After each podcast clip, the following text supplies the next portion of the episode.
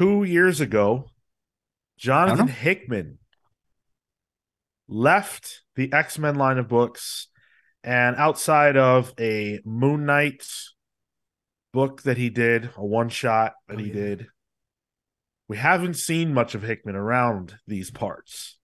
It was two years ago. Uh, it was 2021. It's So- been I'm cheating a little bit, but you know.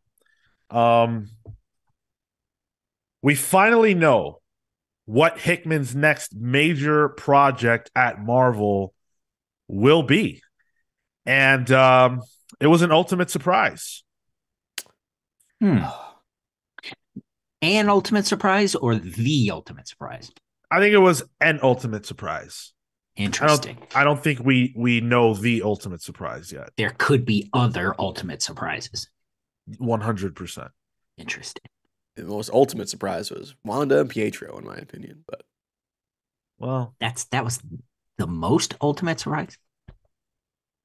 You're you're kind of nasty, bro. all right.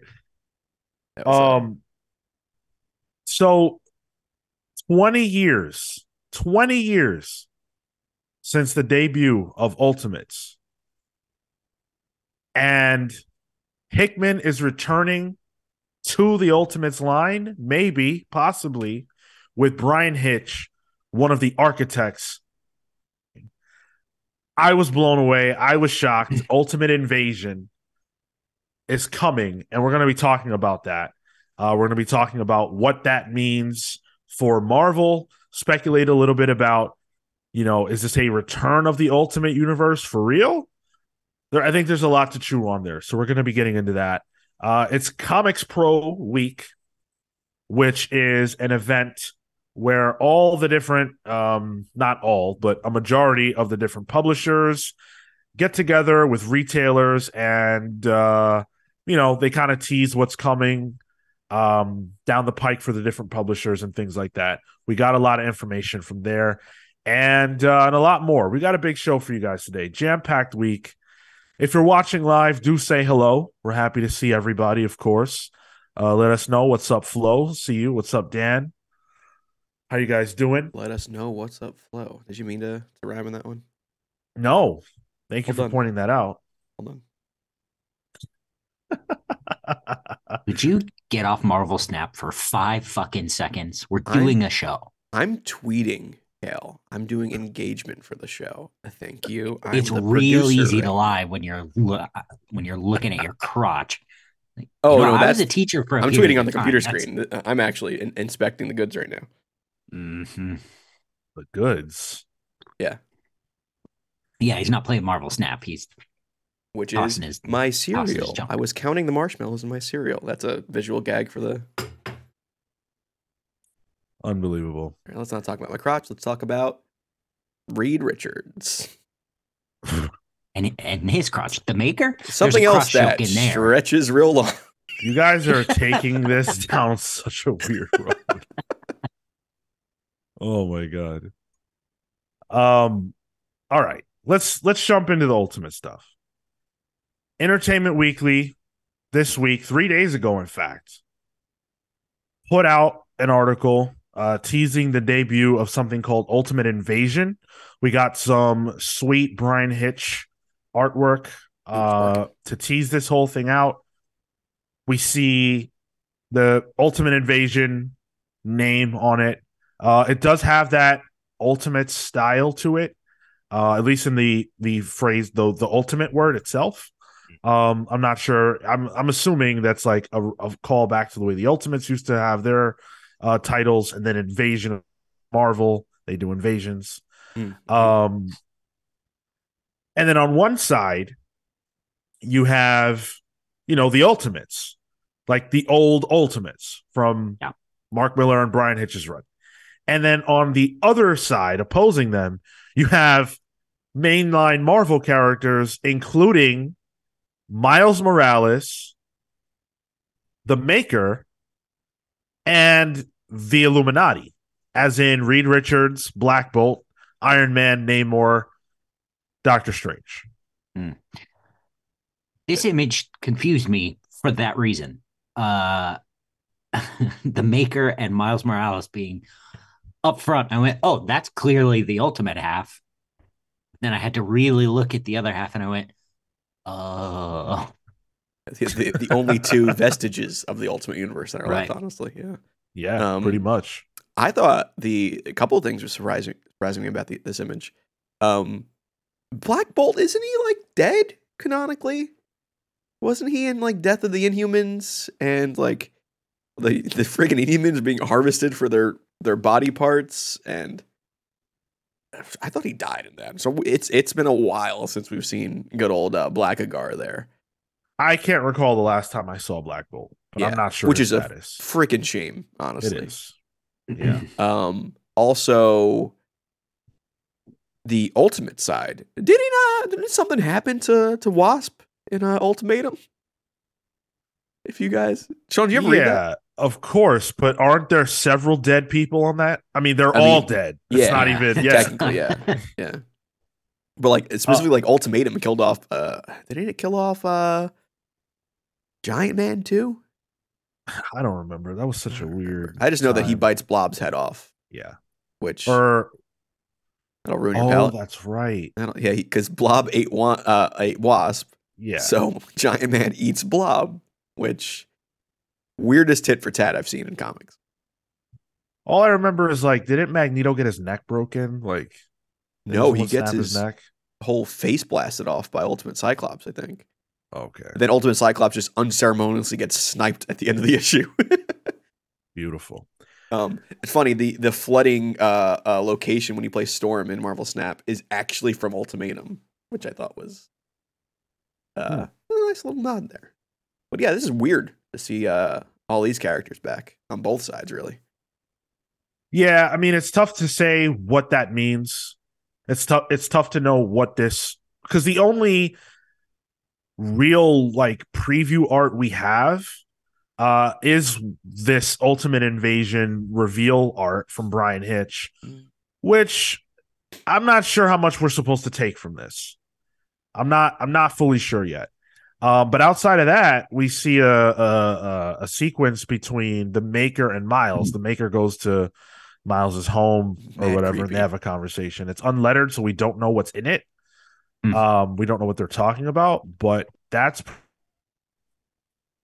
it's um I like the maker as a character. So like a maker story I'm I'm into. Um I like Yeah. how the maker and Krakoan era uh, Professor X are in the same book. That won't get confusing. Um I I have been positive that they're the same person for so long. debunk. Well no. I know. not Not really. yet. Um, yeah, I I'm so look. We have to talk about the fact that the Ultimate Universe has been gone since Secret Wars. Secret Wars, well, yeah, yeah. Secret Wars effectively ended all the different universes in the multiverse through the incursions which were happening before that. Hickman was spearheading all of this from his time on Avengers slash New Avengers all the way to Secret Wars. Now, of course, the way Secret Wars ends makes it entirely possible for any number of those universes to be back potentially. Uh, although it's never explicitly stated that whenever Franklin and the Fantastic Four are charting, you know, the universe or the multiverse rather, what it is specifically that they found or created. So we don't have the answers as to how the ultimate universe could return, but I do believe that the maker is the key. In the was it Cates' Venom? There was a Venom run where the Ultimate Universe was revealed to still be around in some fashion. Um, Dylan travels to like this alternate universe where he like sees his like future self, um, and it turns out it's the Ultimate Universe the whole time. Um, but like none of the heroes are there anymore. So like, there's been little hints here and there, but time for Hmm. some multiversal stuff. I like how it's Hickman who who's the one who essentially killed off you know, Dan Trados has a mercy killing, and there's a, a mercy killing to the Ultimate Universe. Um, and he's going to be the one to bring him back. So, Yeah. I- Uh, go ahead, Kill. I like that though. Like Yeah. if anything, like not that I I think this was like wholly premeditated, but it's a way that he can like you know it will feel a little bit more natural from Secret Wars. Yeah. Um I I I completely agree with that. Like I think it's cool that he's getting this opportunity although we don't quite know what it means. But look, Hickman Hickman said this. Um and I I thought that this this was a really interesting point um about why he told he said this to Entertainment Weekly why he had to leave X Men. Um, Marvel had quote an expectation for me to write bigger books that have a wider reach than regular monthly ongoing comics. Okay, so he said that. He also said that the Ultimate Invasion will involve quote a new way of thinking about and enjoying Marvel comics. What does that mean? Because if they're just resurrecting the Ultimate Comics line, that would not be a new way of thinking about or consuming Marvel comics. That sounds like that um, AI uh, 24 7 comics thing that's been floating around Twitter th- this week. Oh, a seen that. new a new way to experience comics. Oh, What is that? What does that mean? Well, it's a new way to experience comics. You know, you won't just read them. Yeah, I I don't know. You sound like the marketing behind behind that Web three two four seven comics thing got announced last week. Hey, hey, hey, my man. I just said that. That's Oh, what is he's that- talking about. Yeah. Oh yeah, I got distracted behind me. Um, I'm- I'm trying to see if if cat screeches can be seen on the microphone, but I think we're good. Yeah, so I don't think this is a I don't think this is a uh an integration of the universes. I've seen that floating Couldn't be. around. Couldn't be. I have, hmm. You know what it smells like to me? It smells like a way to do the thing that I think they should have been doing since Iron Man 1. Um, and that's pretty much make the Marvel MCU a comic. What if they morph the Ultimate Universe into something that more reflects the MCU? And that's that line going forward. We literally talked about this Yeah. like a month ago or two on the show. Yeah, Yeah. yeah, about something that I think Marvel should do, you know? That's uh that's what I hope it is. The fact that the Ultimates line is the blueprint for the MCU and the fact that they continuously bring that up makes me think that there might be some credence to that. I just don't think that this is going to be a monthly, you know, pick this up type of situation. I think that what we're looking at, whether it's the MCU in comic form or the return of the Ultimates line, I think this is going to be each story is released in a trade, Mhm. a few a year, and that's that's it.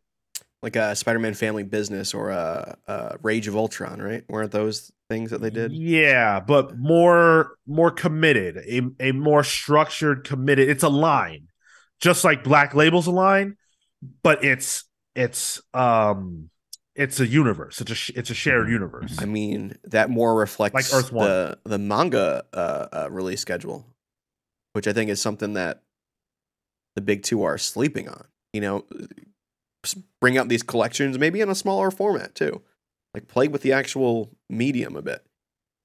Um, because I think that that would sell.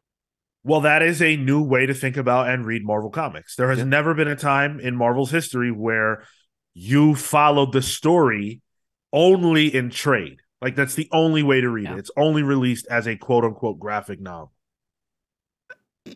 Expanding upon that, would you mind if it wasn't colored? Yes, I would I wouldn't read it. Mm, okay.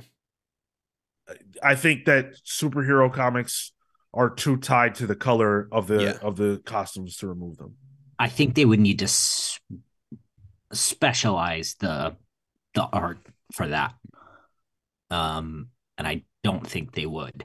Well, you know, you AI. couldn't just well, you couldn't just do Bryan Hitch without color. You know what I mean? Like they would have to get an artist who- who, you know, looks good in black and white. Yeah. it works It works flat. I think black and white needs to be flat because color adds a lot of depth. Um, Yeah. but that would just make it more possible if it was color, eh, you know, colorless. Just a, just a thought. They really want to stick to that thing. But yeah, I think I think I think we're we're we're we're, we're right on that. that Something's happening here. Something's percolating. Um, if only if only they had an editor in chief who really liked Japanese stuff. Well, Can't imagine. CB Cebulski was at? ComicsPRO, so we will have uh, some comments from him. But um, yeah, focusing on this, I don't think there's anything wrong with the way they announced this. This isn't out until June, and so we don't need more information. Um, I appreciate the fact that we know what Hickman's doing next. Mhm. Now, unfortunately, we learned about like seven other events this week, but this is what Marvel was holding for ComicsPRO.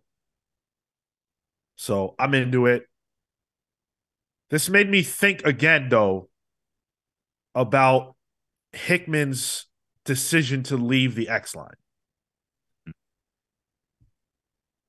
I now think that Jonathan Hickman really was going to end Krakoa this year or last year Yeah, I think so. because if he was ready to take to the next phase and they didn't want to so he had to leave and his next project wasn't due out until June of 2023 that must mean that he was going to leave the line at some point between then and now either way Hmm. so if that's the case then it was almost over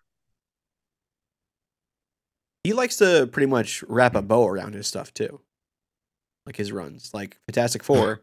He never does. I think Hickman so. never finishes his stuff. like Fantastic Four finished. You know that that kind of Yeah. spun into Secret Wars, and that was pretty much its finish. And then Fantastic Four were kind of written off the board. Um, yeah, Secret Warriors wraps a neat bow around that. sure. But then you look at Ultimates and uh what's this? Uh, all right, yeah. Uh, and obviously X Men, which is an entire line of comics. so he's not con- he's not consistent to say one or the other really on that part. Yeah. um, yeah. This just sparked that thought for me that he was gonna bring that stuff to a close. Dummy question, because I have not read a lot of Ultimates. I'll be frank on that. Did Yeah. he write Ultimates? Yeah, uh, he did. He actually he introduced, well, he reused the concept of Zorn, uh, the, the Mhm. Zorn with an Mhm. X and Zorn with a Z, and they had two different like cultures that they had built and communities. And they were going to war. It's very, very, very good, but it doesn't finish. He doesn't finish the story. I forget the name of the writer who took Ul- up Ultimate after Blue him. Balls. Got it. Yeah.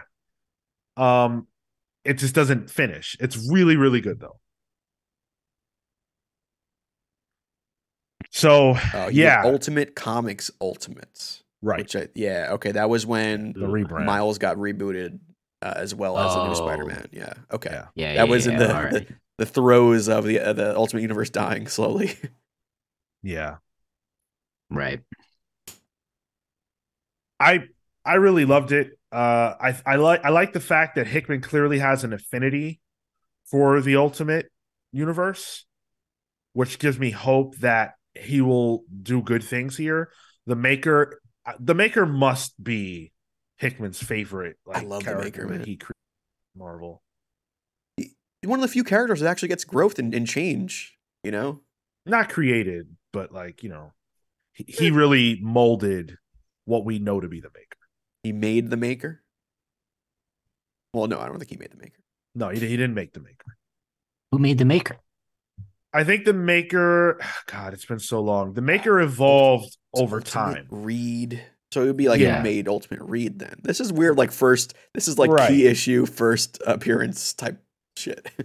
Yeah. Mhm. Well, that would have been Mark Millar, right? Didn't he do? I want to say he did Fantastic Four. And obviously, like the Maker's story started there. So, you know, credit whoever you want. I associate the Maker with Hickman. Ultimate Fantastic Four. I don't know why, but I do. I think Um, it makes complete sense. That would be Bendis created Ultimate Reed. Okay. Uh, Ultimates Volume Two was when the Maker was made by Hickman. Oh yeah, Hickman, I guess, made the Maker. All right. Okay. So there you go. The, I guess the the idea of the Maker character. Yeah. Yeah. Cool. Yeah. All right. I knew I wasn't insane, but for some reason this conversation is making me question everything I think I know. Well, Um do you think the, the even the Ultimate Universe makes sense anymore? no. Yes. You do? Why? Uh, say that question again. Does it make sense? Does the Ultimate Universe make sense anymore for its original, uh, uh, I guess, uh, modus operandi? You know that it was, you know, the separate, non-continuity laden uh, universe that you can follow from the beginning. Because that's how it was marketed as, right? Yeah. Um. Yes, but twenty years ago. So Um, no. I, well, well, like, I mean, you know, you can you can bring it forward. You know, you can do what you're doing, but you're gonna have to make it work. Like it, it can exist. Like I think, you know, uh, but I don't, uh, I don't think the old one that died will work. I see what you mean. Like if they if there is a new Ultimate Universe with the same mission statement, that could work. Yeah. Yeah. Okay, And- that's fair. That's fair. Yeah. Yeah, because like I don't think the the original because the the original Ultimate Universe is antiquated at this point. It was like That's- this dark. Dan, Dan just said that. Yeah. He, Yeah, I hope it doesn't become Yep. the depressing, cynical garbage that the Ultimate Universe became.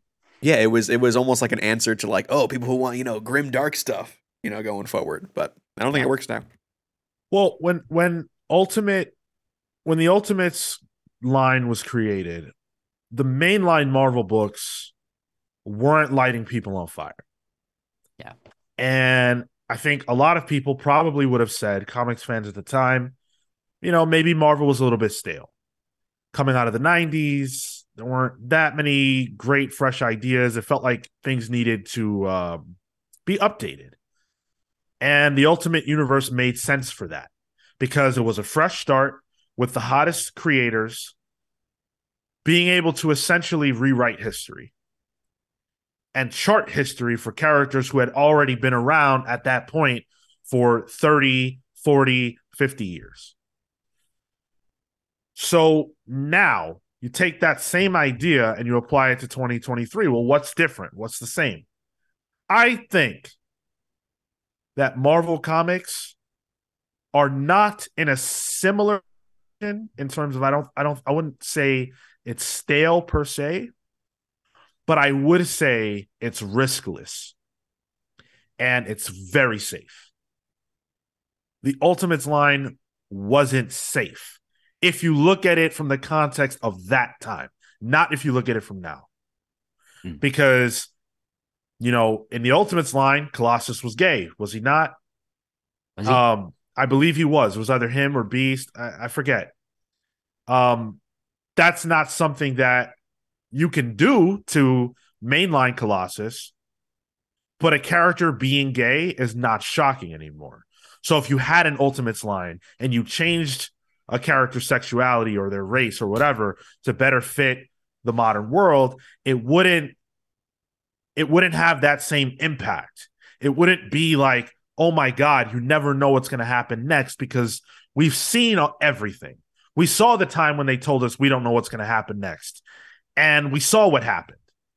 You know, I don't feel like a new Ultimates line is going to solve the problem that Marvel has unless it's different in release style, unless it's different in storytelling style, and unless it has specific architects, just like the Ultimates line did. because otherwise they're going to get into the same exact issue that we're in the first point with the Ultimates line. Exactly. Yeah, it becomes uh, bogged down with its own continuity, um, and its own style, which was funny because then the main universe kind of took that style. You know, they even you know Mhm. like the Iceman thing. They're like, well, we're going to add inclusivity with Iceman, or um, the Nick Fury. Literally, they just Mhm. retconned Nick Fury into the into the main universe. So it They- almost like a snake eating its tail, like uh, Right. like an Ouroboros snake. Thanks, I see you there in YouTube. There, they mined the ultimate line for everything that it had once they look at some point mainline marvel books caught fire. Whether you want to say it was during the civil war Yeah. new avengers wherever you place that Mhm. time as at some point it caught fire. And as a reader of of marvel at that time you could almost see how the ultimate universe mattered less. Because where, what happened to all those top tier creators Yep. now you needed them for their big books how many times did rick remender write for the ultimates what how many times did a lot of those people write for those books you know what i'm saying like it, it that stuff started to be deprioritized it it became very quickly the ultimate Spider-Man universe. Yeah. Yeah. they tried to freshen it up with the with the ultimate comics thing that didn't help and once they had to do that once marvel felt like they had to do that that was the death of the ultimate universe. So i would i would be really curious you know we'll find out where this goes. This could easily not even be a resurrection or anything like that. This could just be an event.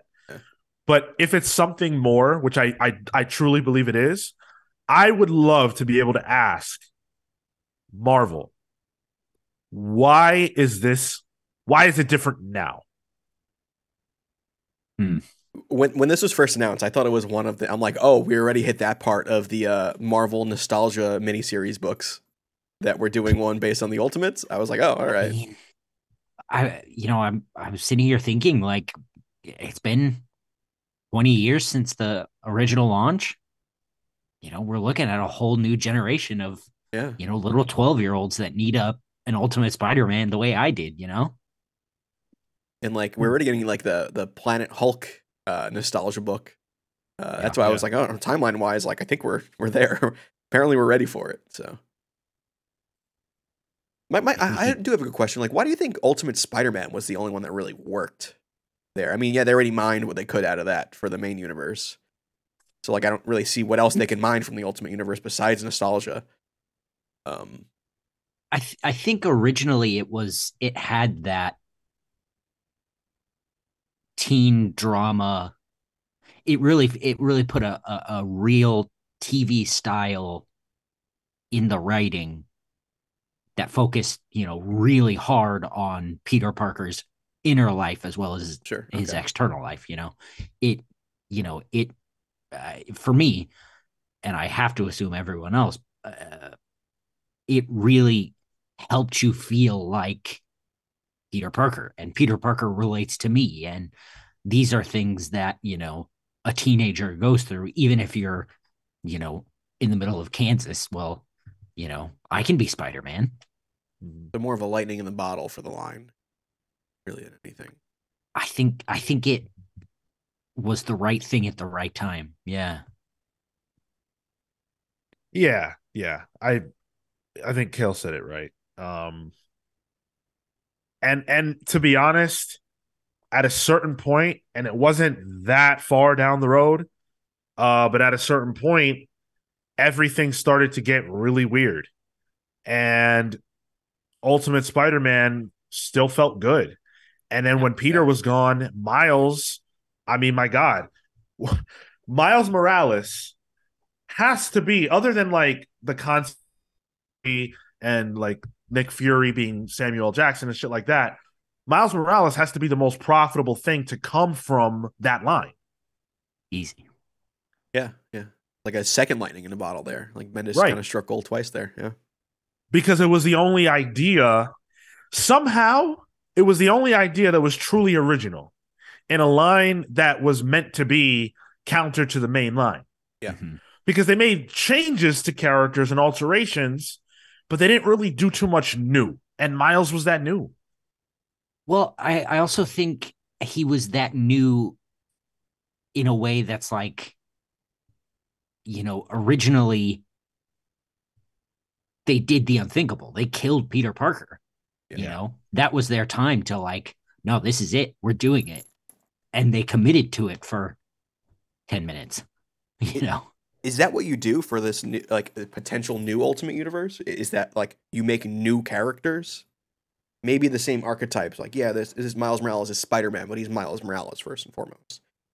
Do you make a Captain America who's not Steve Rogers? Do you make an I- Iron Man that- who's not Iron Man? I don't I don't think so. I really don't. To me, that was part of the problem with the Ultimate Universe was they started getting rid of people and then they would either not replace them or they would introduce some weird other version like Wolverine's son and like all this. It just didn't. It just didn't. emblematic of the issues of the Ultimate Universe. Yeah. Well, I'm thinking like like starting off there as opposed to building there. Like they had started off with Miles Morales. Uh, Well, then maybe it might, have, might not have been as, as It wouldn't have worked. Yeah. It has to be the characters we love in a in a Legacy. fresh way. Yeah. Yeah. It, it it has to start that way at the very least. Um, and then it has to grow, and it has to grow. It has to grow, but it can't get dark like like it did before. Um, and it has to Yeah. introduce new characters and fresh ideas. I I don't think it would. A 2023 Ultimate Universe, I don't think would get that sort of dark. No, it I don't to be. think yeah. I don't th- I don't foresee creators being super interested in that. I think it needs to be antithetical to the main line, and the main line is kind of dark, you know, in in ways, you know, for certain books. Yeah, but it's not line wide dark the way Sure. the Ultimate Universe seemed to be. and we should say like that darkness we're talking about the ultimate universe was always edgier Yeah. look at cap like it's a it's a very dark universe in general. But it was fun and it was fresh and it was exciting and they were telling cool stories. Once it got past that and it got into like oh yeah uh the wasp is getting eaten by the blob and America's a magneto's on a rampage because quicksilver died or whatever that was. Like that was just it was just way too heavy the the, the x-men were like being murdered and, and it was just it was a Yeah. lot of heavy stuff. Nothing offsetting. Um i think there's a way for this to be successful. I love that marvel's doing something interesting. Well, I guess you know time will tell, but nothing that Jonathan Hickman has ever done, in my mind, has been uninteresting. Sure. Okay. Um, so the blueprint is there. I don't think this story is what we even have to worry about. It's what happens after this story. That's going to tell the Yeah. tale. Yeah. More so than what this will be. This will be a good book. What this is a springboard for, really. Exactly. Uh, Is it three or four issues? Uh, I don't know. I think it's. I think it's. It's relatively short, from what I remember. Yeah, I'm not sure. Um, but I think if you read the the the quotes that they have from Hickman and stuff, it's pretty clear that they wouldn't have come back for this if it wasn't something really special. So all we can do is stay tuned. okay. Not much choice, really.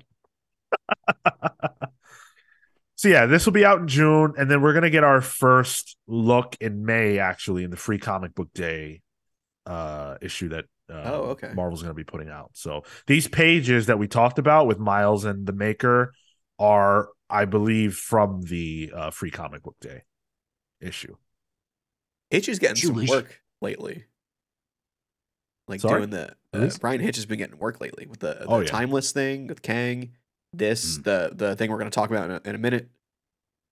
Um, yeah, Guy is becoming or re-becoming the guy again. So. Yeah. And I guess I was I don't want to say disappointed because I do love and respect Bryan Hitch. Um but I wasn't immediately like overwhelmed with excitement that Hitch was attached. I understand that. I understand that. He while he is like a uh uh an incredible artist, he's not he doesn't quite have the um bombastic uh blockbuster style that we want today. Right. Yeah, like Bryan Hitch felt Bryan Hitch felt fresh at that time for sure, 100%. To a lot of readers who were, you know, new or uh not necessarily had explored that much, Bryan Hitch might have that might have been their first time seeing Hitch on Ultimates. Certainly was mine.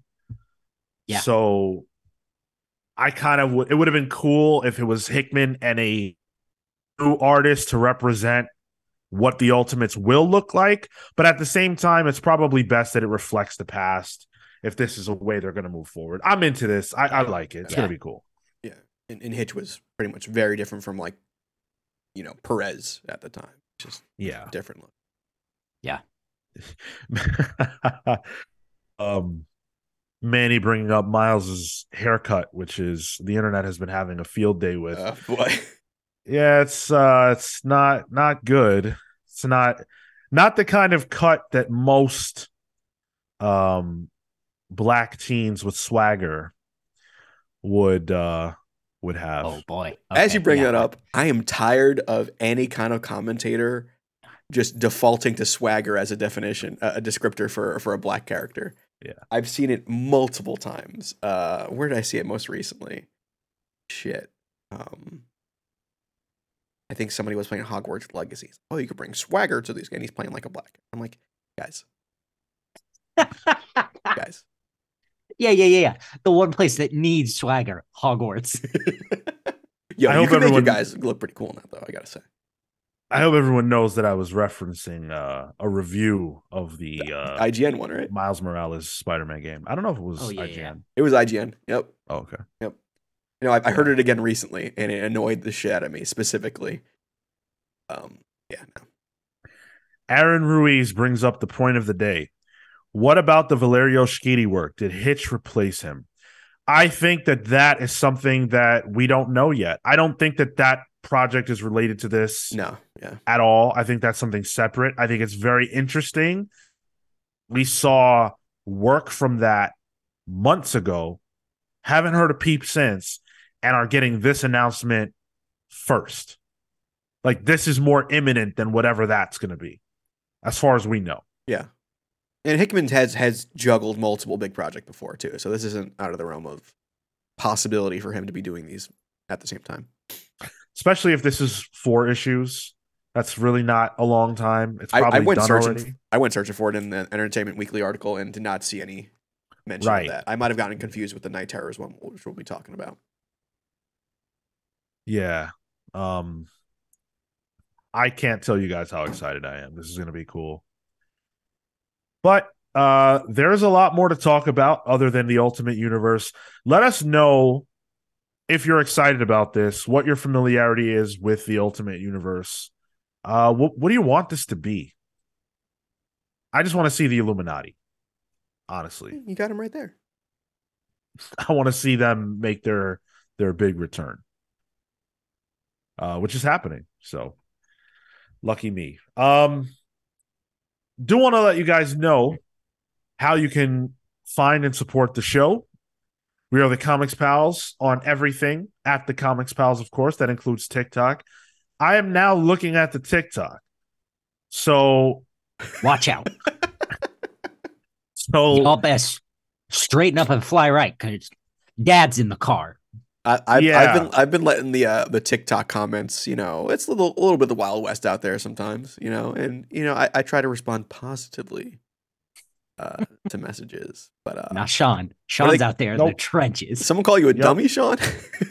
Someone called me trash for they called me trash for Doom speaking about the Marvel universe, the Marvel Cinematic Universe for clicks.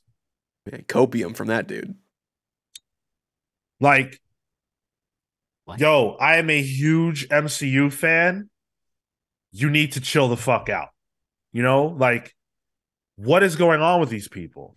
Also, if it's on TikTok, it's there for the clicks. Like, duh. Where the fuck else do I want it there? Just to waste your time. You know, nothing better to do than to post TikToks all day. Or comment on TikToks all day. Right.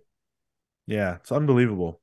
But um patreon.com slash the comics pals is the absolute best way to the, to support the show for as little as three dollars a month you can support the pals and uh, get some cool content we've got newsletters that go out every single week uh, one a week from one of us you get access to our patreon exclusive show palling around we just put one out this week and it was a good time we talked about you know uh The, the, the Discord helped uh, percolate some ideas for us.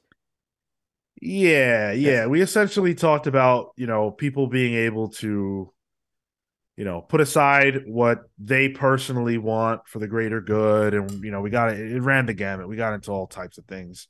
Um, it was a really fun conversation. I think Marco brought up AI art again. We Oh my shot that god. down That, quickly. that was another Patreon Marco moment. Like I just can't with him. It's it's Patreon crazy. Marco moment. Every time we sit down to do one of those, he gets into this weird jag where like he just has to argue Yep. whether it's logical or not. What was the what was the argument? Absolute I was nonsense. I was saying that in America, right? Don't give way too much. Eh, it's fine. In America, the entertainment industry Yeah. leans left. that most of the stuff we see that's entertainment on television or you know whatever is left leaning. I'd never. And argue Marco argued with me for five minutes about that. Come on. that. that is what the palling around episodes are. It's Marco. I like it because of that. It's fun. Marco playing devil's advocate. No, devil's He's not- advocate. yeah, he's not playing devil's advocate. That's he not ain't what it playing at all. Marco he told Is he devil's said, advocate. He said that Star Wars wasn't He's- necessarily a story about rebellion. He's not playing devil's advocate. He's the devil. Like, there's no advocate and there's no playing. My man is the devil. well, he's Al Pacino in the devil's advocate. Don't don't don't Yes. compare Marco. to a shitty movie. That's a fun movie, actually. Listen, no, don't interrupt me. Don't compare Marco to to a legendary actor like Al Pacino. Al Pacino does not support AI art because Al Pacino is a real actor. Do you think that Al Pacino would support AI acting? No, he would not. I'm gonna let that hang for a bit. He's more like, what's her name? Elizabeth Hurley, where she plays the devil with Matthew Perry. What's that movie? Yeah, yeah, yeah. Um, I can't remember. It's, it's not like Monkeybone, right? No, No. I know what you're talking about, though. Yeah. Compare Marco to Well, that's with the Patreon. You can uh, watch, watch, uh, sign up, watch Palling Around. It's fun. Yeah, Y'all can y'all can imagine uh, Marco as Elizabeth Hurley on your own Yeah. time. Yeah. Bedazzled was the That's what movie. it is. Thank you, CW. Oh, Gordon. ooh, That's what boy, it is. that's a deep cut. Yep. Oh, I it's used to Brendan watch Fraser. that. Yeah. My bad. That's why I was thinking Monkeybone. I think I thought it was Brendan Fraser in that. Oh man. Um. Well, the other thing you can get, uh, there's a lot of things you can get. You can vote in our book clubs. We're going to be recording the Strange Adventures book club uh, this Tuesday. Um, that's going to be a fun conversation. If you've got questions about that book, by the way, or thoughts that you want to express, it's a popular story, of course. Hopefully, you guys are choosing to read it for or reread it for this book club. If so, send us your questions or thoughts, and we'll definitely get them into the episode. The other thing you get is you get a shout out on the show and a, a, a nickname. So we're gonna we're gonna say thank you. We're gonna give thanks right now to uh, a few fine folks. Thank you to Thunderstruck Rebecca Alejandro, the Night Stalker Harris Najinski, Brian Demolisher Del Pozo, Random Rocio, Kefis the Incorruptible, the Great Destroyer Hyper Viper 89, Momentum Mike Elliott, Starcross Catherine Stars, the Hound of Justice Atomic Hound, and joining the Palsverse is none other than Dan the Truth Trudeau. Wow. Wow. Yes, indeed. Tyler, play the clapping noises now. Oh, I actually have one of those. You do? Uh, Oh, oh, it's on my. It's on my. It, it goes directly into my Warcraft soundboard. Never mind, it's not working. All right. But yeah, Oh, I tried. Uh it almost worked. what's, it almost what's worked. that line from Austin Powers? Bring out the crapper. So Dan the Truth Trudeau has an extremely unique ability. Hmm. Yeah, The origins of this ability are not yet known, but Dan has the ability to speak the truth in all situations, all knowingly.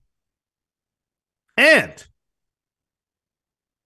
when he speaks, those around him come to be aware of the objectivity, the truth of Dan Trudeau's words. Our Sean wishes he could have. Yo, I really do. Wait, so what is it? So like when he talks, it's like uh, everyone's like, "Well, he's definitely not lying," He's Or definitely is it more- right. or is He's it more right. like existential? It's it's it's almost I would say it's not mind control in any way because it's just not like that. But Yeah, imagine someone telling you something so true that it makes you rethink everything you think you know about whatever the subject is, Tr- and it realigns you with reality. It's Trust a reality Sean. check. Trust me, Sean. like- I know. It's like it's like in the Bible when Saul becomes Paul. The truth is revealed to him, and the the scales fall from his eyes. Wait, Saul's Paul? Yeah. Ah, Oh, I'm shoot. Saul. New, Nah, I'm New, Paul. New Testament. That You was te- a good book. I gotta I'm say- not gonna lie. New Testament not as fun as Old Testament. Eh. Well, listen.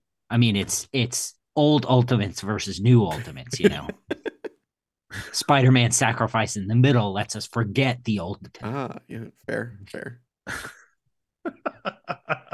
And then like the new ultimate just gets real wonky at the end there, right, right before the the Right. the- yeah. That's the that's the time sort of right after the crucifixion when the disciples learn they can speak in tongues and all that. yeah, yeah, yeah. are welcoming into the Pals verse Joel Justice. joel just Yes, Joel Justice. Jo- By the way, I must I must say this is the first time. Why am I so blurry? This is the first time.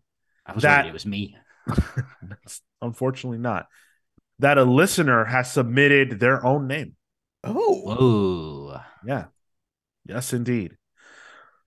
Joel Justice is, frankly, obsessed with bringing justice to the Palsverse. Now, this is a universe, a multiverse, that is in dire need of justice. The problem is that Joel Justice is so obsessed with justice that he'll get it at any to any means necessary. ah, Uh, he'll do a real whatever it takes. peacemaker He's a type real- situation. Night Stalker. Ooh, they would clash. I think they'd clash. They probably would. They probably would, especially because Joel Justice has taken things so far that some people in the Palsverse consider him to be a villain. Yes. Ooh, okay. Oh, we Bit of haven't a had a gray villain area in a while. Got it. Gray area. Oh, and uh, Dan, yeah, you can shoot. You can shoot stuff out of your fingers. You can shoot lasers out of your fingers, but they're specifically only lasers that like cats play with. They don't do any- do anything. So. Well, they're truth truth lasers. Sure, yeah. That's pretty sick. I wish I had that. that. I wish I could. I wish I had truth lasers, if you will, that could go through the microphone and transmit through the internet, and that everyone would know the truth when I spoke. Isn't that just the plot of Wonder Woman 84? Yeah, actually. I see. Which Dan is the first time I thought about that movie since it came out. um, does Joel Justice? I feel like Joel Justice has like a like dual six shooters. You know, I like that. It's fun. Joel, uh, Joel, Joel's a really nice guy. Thank you, Joel. Appreciate you. Um, but unfortunately, you got to get your act together, buddy. Chasing that justice too much. We have big news about Thunderbolts. ooh, Big, big news about Thunderbolts. oops, Actor Stephen Yen, Yuen, Yoon. Yoon. Okay, thank you. Steven Yeun has been cast in quote a key role. You guys will of course know Stephen from The Walking Dead. That's what most people know him from. He's also the voice of Invincible. Um, Oh, yeah. I believe. Yeah, you're right. Yeah. Uh this is really interesting. Uh because according to Deadline, they're the ones that that that broke this story. Uh quote, he's been cast in a way in a part that is not only significant to this film, but could be a major role going forward in future films. There are so many characters that Steven Yeun could be playing. But I think the key is that he's debuting in Thunderbolts. Yeah. That allows us to narrow the scope a lot. A lot. First thought. Okay. There have been rumors for a long time that the Sentry is going to be in Thunderbolts. Could he be playing the Sentry? Uh, he doesn't seem physically imposing enough for that. They have to be Okay. blonde. No, you don't. Uh, they can they could give him an old uh, platinum blonde haircut, I think. But yeah, that doesn't that doesn't smell right to me. Okay. Could he be playing Hyperion? No, Same answer. Okay. Not the blonde thing. Tyler's answer. All right. So he's probably not playing a hero then. What about I- a villain? I have thoughts on villain. So when I think of Thunderbolts, sure, I think of you know there's going to be some kind of global crisis that the Thunderbolts have to you know be brought in for. Um, but I also think you know with Thunderbolt Ross there, who I believe will be con- is, is confirmed as the president now, right? He's the president in Captain America New World Order. So I think big wig government shit. Um, and to be important for the MCU going forward, I think you got to be Fantastic Four or X Men related to go forward. Hmm. Um, I'm thinking Trask as like this tech guy who works for the government, who maybe makes anti, you know, superhero weaponry that the Thunderbolts can use, which then his profile just gets bigger and bigger until he creates Sentinels. Um, which I, I think Sentinels can be even used for things other than just mutants, really. Um, or I was talking to talking to Matt about this, and he brought up Dario Agger as you know corporate bigwig guy turns into the Minotaur, um, who I Mm. love uh, as a character. So uh, I like one of those two answers. I really like the idea of Bolivar Trask. Uh, I think that's a character that you could do a lot with. Yeah. And if you're going to seed the Sentinels coming by introducing their creator, I think that's fantastic. Dario Agger, I thought that that's who Christian Bale was going to play Same. in Thor: Yeah. Love and Thunder. Honestly, I was really hoping. might have worked better. Agreed. Yeah, one hundred percent. Uh, it would have solved that movie's um, uh, Tonal issues. uh, tonal issues. Thank Yeah. you so much. Yeah, exactly. he can be goofy. Gorr can't be goofy. Right. I like both of those. I think that they can definitely both work. I think if you're talking about a character who's going to be important, it's not going to be a hero. That's where my mind goes. Um, Which says something. just because, like, I don't know, If- Dude- the heroes just don't feel relevant anymore. And the well, the villains feel always one and done. Right. You know. Well, they're getting past that. Uh, sure. Yeah. I mean, we're seeing some of them in this Thunderbolts movie. You know, U.S. Agent and Ghost. Right. So yeah. I think this is perfect that he's joining the MCU. He's great. Yeah, this is an actor that I love, obviously from The Walking Dead. Has a high profile, but hasn't done anything since The Walking Dead that, and, and obviously Invincible, um, that has elevated him even further. So I'm hoping that this is a role that he can really like do something cool with and you know build on. I guess He got nominated for an award. that's not the same thing.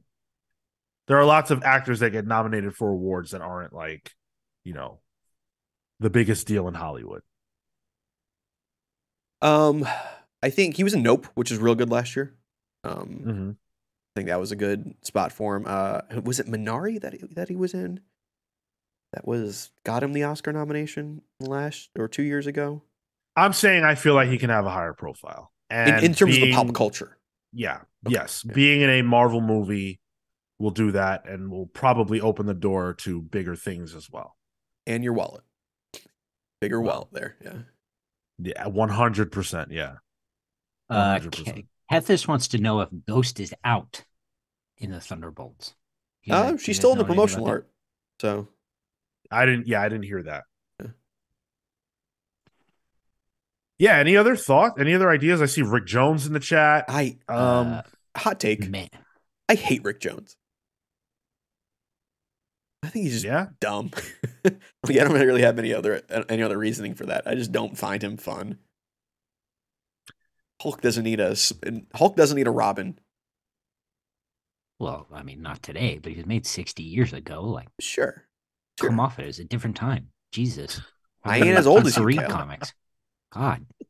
I will never say Rick Jones again on this podcast. I did not know that Tyler was just gonna.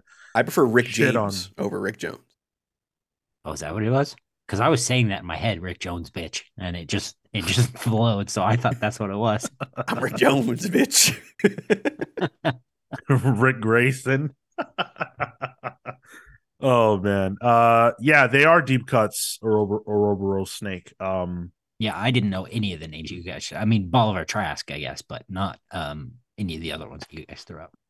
Do you think that? I mean, remember when when uh, uh was it William Jackson Harper was announced for Quantumania? And we're like, ooh, what's this big role he's playing?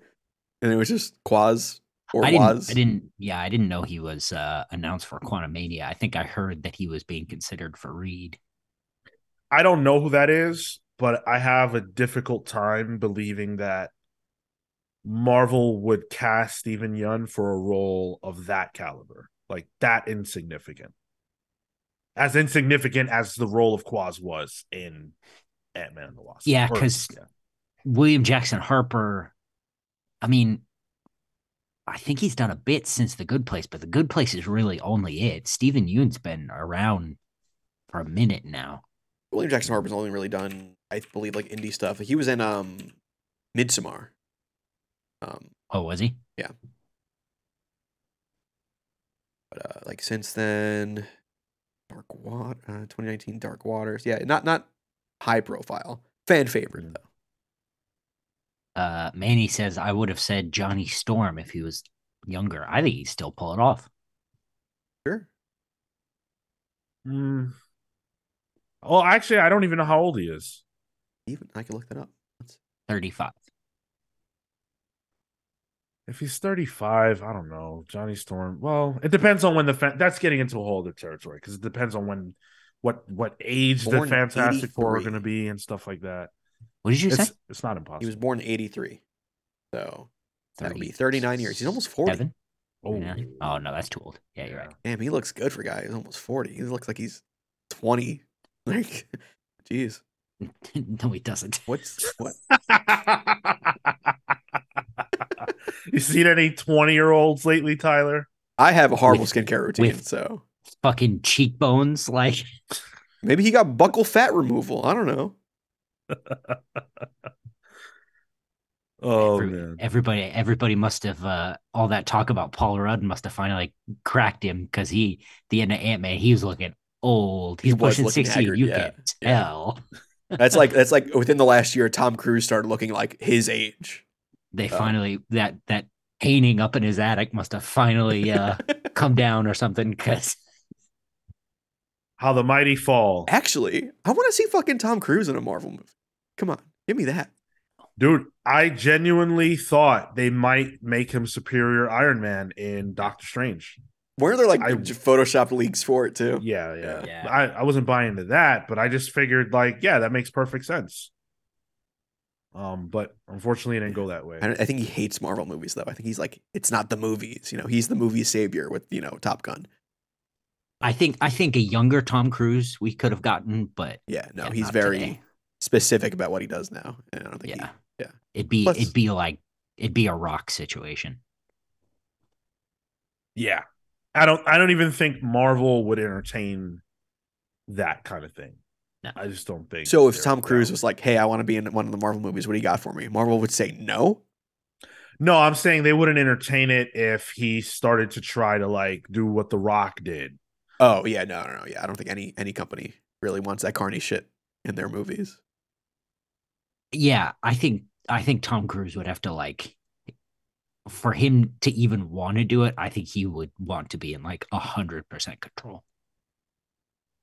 Right. Yeah, like whatever character he's going to play, he's going to, you know, dictate what can and can't happen to that character. Yeah. And that just Yeah. doesn't work for Marvel. Tom Cruise as the Beyonder. Let's go. Wearing know that what? outfit. That's not the worst thing I've ever heard. but It's a one not and the done. Get it- Get a paycheck. Have him hamming up. Go nuts.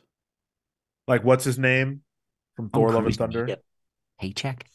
But uh, here's the thing. yeah. I don't know if Christian Bale can ham it up. Tom Cruise can ham it up. So But I have a feeling that Christian Bale needs the paycheck for some reason. oh Gambling You don't think so? no. why not- why do Thor Love and Thunder? He clearly didn't like it. Like I, Prostitutes.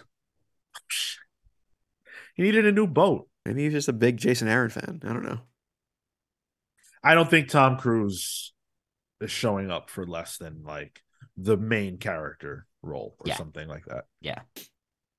He's got to be Captain America or Batman or nothing. like, I don't know. I, th- I I think I think Kevin Feige can convince him at the Beyonder. Uh, you know that that's a character that's like, oh, you want to be the guy who controls the entire universe? Oh yeah, yeah, I think I do. I don't know. Maybe somebody. Uh, yeah, Dan brought up uh, uh, Tropic Thunder in the chat, and I say it was surprising to see him in a fat suit. So True. Yeah. That's fair. That More is- surprising seeing Robert Downey Jr. in that movie. Oh God. Um well, let's shift gears. I'm sure we'll find out soon enough who he's gonna be playing. It's snowing. It is. Yeah. Oh, nice. Can't wait to not go outside. Good impression of me. that was the reality of me. So and also me.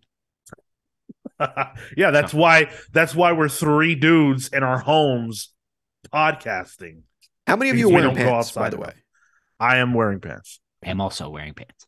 That's two of us. All right. Next uh, topic, Sean. Well, let's talk about professionalism, something that Tyler knows nothing about.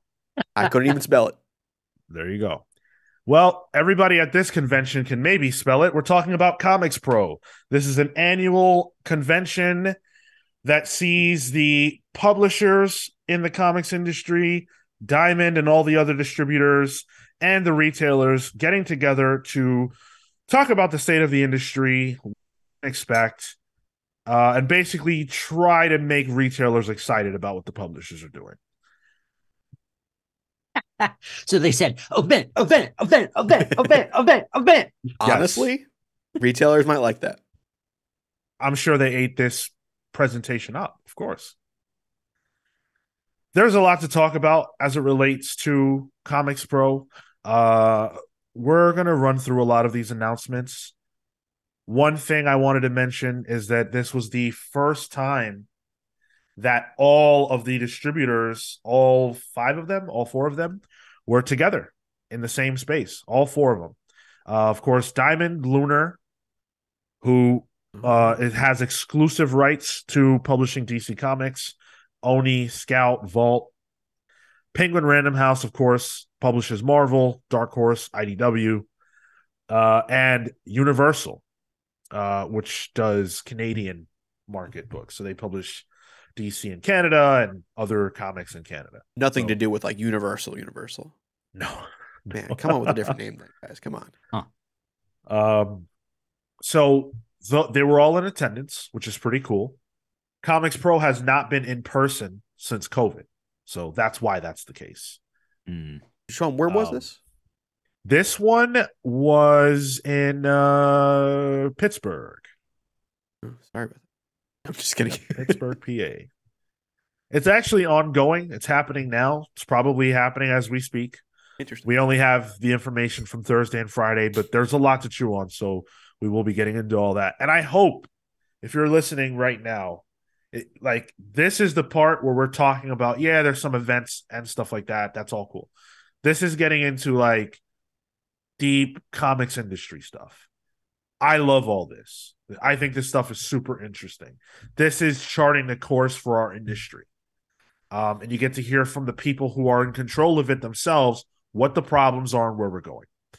So, in addition to all of the distributors being present, we also had the gamut of publishers being present. You had from the top, Marvel, DC Comics had a presentation, uh, Image was there, boom, all the major publishers, smaller ones like a Wave Blue World, who we love. Congrats to um, to uh to them on publishing the Gatsby book that's going to be coming out uh by our Oh, boy yeah, or our, yeah, yeah, our yeah, our friend uh Jeremy uh Jeremy Holt. So that's going to be cool. So everybody was there basically. Diamond looks like they might be cutting shipping costs by 40%. That is a massive number. Massive, massive number. Diamond has to do something to continue to compete. And that's a step in the right. So, Is hmm, interesting. I wonder how ingrained the other uh, distributors are now. Uh, what are we? Three years, almost three years in now. Um, wonder if that's enough to be, for people to be like, well, maybe I'll go back to Diamond. Uh, I don't know. Forty is pretty big, especially when a lot of you know things are running on paper thin margins. That's and it almost seems too big. Like, how do they? It must You- be the business. they've had to restructure a lot of things to make stuff work. Um, the industry has changed and they need to do this. Yeah. And on top of that, you can buy Marvel Comics through Diamond third party. So if they made that decision, then they would actually probably save on freight costs. So could be good. Let's jump into the Marvel of it all. Editor in chief CB Cebulski showed up at the Comics Pro event. Who? CB Cebulski. He's not trying to burn bridges, Cal. Bleeding Cool likened Cebulski's appearance to Biden visiting the Ukraine. Oh. Oh, that's a wait. Who they said that verbatim? I'll read the quote. Uh, Did you guys hear? Uh, Russia equated that to uh, Big Papa Joe's coming to inspect the troops. uh, CB Cebulski has made a surprise trip to the event to talk comic book retailers. Think Biden going to Ukraine just with fewer security concerns. That is overly dramatic, guys. I think it's just a joke. I think Rich is having a good time. But um that's a major deal. Because the the person who's at the front of Marvel needs to be seeing retailers. But how often does CP Cebulski even have the time to make FaceTime with retailers? I'm sure it's a part of what he does, but to be here in that moment in that space, that's major. So I'm glad that CB Cebulski went out there, made FaceTime with retailers and distributors, and got to answer questions and you know hopefully assuage some fears. Which is funny because every New York Comic Con we see him everywhere. Right. He's like ever present. So like the idea of him like not being at a convention is like foreign to me. Well, yeah, I mean, but imagine the amount of business conversations Sure. that CB has to. Oh, have he's there. oh he's on the move. That dude moves fast. Yeah. I've seen him. He's, He's- Sonic he's a the bit- Hedgehog. He's like a tall dude, but he's he's he's quick. Yep. Yeah. Uh, it's worth pointing out that Ultimate Invasion was announced through Entertainment Weekly, but of course that was timed to match ComicsPRO, so they were able to you know talk about this announcement and what retailers can expect um, at the event. So we got that. We also learned about Contest of Chaos, which is a Marvel event using the aforementioned Bryan Hitch promotional artwork to tease a book that features a ton of Ooh. different characters on it on the cover, the promotional artwork. Um, duking it out. You got Spider Man and Wolverine going at it, Cyclops and Captain Marvel, Iron Man's in the fray with Storm, Ghost Rider, Human Torch, a whole bunch of people just throwing down. This is yet another summer event coming from Marvel that uh, promises to be absolute chaos that corrupts absolutely. That's the tagline. Absolute chaos corrupts absolutely. Uh, two things for this. Mhm. Um, first, uh, uh, Spider Man's costume is horrible. Um, Yeah. I hate that glowy friggin' emblem on him. Yeah. It's just- yeah, this orange one is nasty. Yeah, it's. I know I like Norman the- made the suit, and like, but the eyeball, like, no, it, the color doesn't. Color wise, it is does not. I like that. I like the old green glowy one. This one is the green glowy one, isn't it? No, this this one's that new orange one. Oh. that he's wearing. But uh, Yuck. and uh, uh, uh, Dylan Brock's Venom suit is a choice. Um, I'm not really into it either. Um, Yeah. but also like, would it kill Marvel to make new villains? Like, why is it? I'm tired of heroes fighting heroes. Honestly, yeah, my boring. first thought with this is it it looks like Magic Civil War. Like, no, Mm. thank you. The word contest being in here is interesting to me. Obviously, Marvel has a history with that word, uh, the contest of champions. So I'm assuming that this is some kind of a chaos magic explosion or something of that nature that causes the heroes to lose their minds and duke it out in some kind of contest set up by somebody. Maybe the Darkhold will make an appearance. Who knows? All I know is that I can't generate an ounce of care about this. Even some of the just- matchups on the cover, it's like Cyclops. I'm sorry, you're not doing anything to Captain Marvel. What are you doing? Yeah, I mean, you know, Yeah, It's just a cover, but still. The nerd, the nerd in me starts power leveling this people and like, yo, this is a dumb choice on your part. yeah, it's just it's just interesting and bland, and you know, I think choosing Bryan Hitch for this was not correct. Yeah. um, because it adds to that feeling of been there, done that. Mm.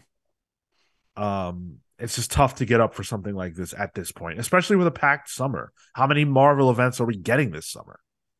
Well, it also the the art suggests. I mean, you know, I mean, the art suggests that it could be tied with the the ultimate announcement too. Like, I don't think that's an unreasonable connection to make. I, I, I don't I don't think there is a connection, but they should have realized that there might be lines drawn because of that. Yeah, yeah. I I don't think so either. But I I you know I mm, yeah. Yeah. But also like if this is drawn by Russell Dauterman, I'd be like, oh, I'm excited for this. You know what I mean? Like Well, yeah. and it's and it's worth pointing out that like we don't know anything about this book creative team wise this could end up being this could end up having the greatest creative team on it of all time but right now based on what we have to go on this is a hard pass. Marvel announced three events this week that i know of. And that doesn't even talk about summer of symbiotes. That doesn't talk about fall of x. So that's five events that we know about. That's too much. Granted, the next one we're about to talk about is a Star Wars, um, which we know nothing about. We don't Really? even have a name for this one. It doesn't even have a name. It just has a tagline. Quote, first, it comes for the medal. I can't even imagine how that is a selling point. How that is a tagline that's going to cause people to go to the comic book shop and say, Yeah, I need to put that on my pull list. I need to pre order this. Come on. The, the only thing this makes me think of is two things. Uh, Star Wars nerd coming out. Um, could be Mandalorian related, where they're going for Beskar, and it's like them hunting Mandalorians down for Beskar armor, which is like a specific metal the Mandalorians have, or it's like some kind of a nihilist wave type thing that like comes for ships and stuff. Right. Um, I don't know. This ties in all four major Star Wars books: Doctor Aphra, Star- Darth Vader, Bounty Hunters, and Star Wars. Um, you guys aren't reading any of this, right? No. No. Okay. Um, sure. I mean, I think timeline wise too, we are between Empire and Return of the Jedi currently in the Star Wars comics. So Okay. That's Like- cool. yeah, Wow. which I think is a That's fun taken area to be in. Time. Yeah, it's, Yeah. it's it's a fun area because it's. Uh, I think strangely Han is back, sort of, even though he's in the Carbonite in Return of the Jedi. So I don't know how that works, but Uh, Shenron says metal. Yo, Star Wars death metal. It's time. I wish they would do something wacky with Star Wars, like multiversal stuff. Honestly, it just seems so tied into having to uh, fit the movie universe and like be in a in a spot where it can't ruin what comes after it and it can't ruin what comes before it. Um, I wish they would just be in an area where they can just do whatever the hell they want. That was why I had to stop reading Star Wars comics because Same. no matter how good it was, like I thought Vader was awesome. I thought Dude. that was a really, really cool event. Kieran, Kieran Gillen's Vader stuff is his best IP work. Yes, I agree. That was that was when I like was like, oh, Kieran Gillen is legitimate. Yeah. Um, but because the outcome of every single situation was defined by the fact that I've literally seen this movie, um, nothing they can do can be that interesting, and I have to pass. I love Aphra. I think Aphra's phenomenal. Um, one of my favorite Star Wars characters. But I just, I just, I don't know. I'm tired of Star Wars. I think right now. Yeah. I need And, cool and also, no Mandalorian ongoing that has its own story is dumb as hell to me. Yeah, I agree. Although I gotta imagine that's a corporate thing too. But I, I I I argue that the corporate keeps the Star Wars way too close to the vest, which makes it constricted. I would I would say based on the last how long they've they been doing Star Wars books? The last eight years of Star Wars books. Uh, you're right. I'm sure they sell fine though. Of course they do. It's Star Wars. They don't need to do anything special. Um, that was all we got from Marvel to this point from their ComicsPRO time.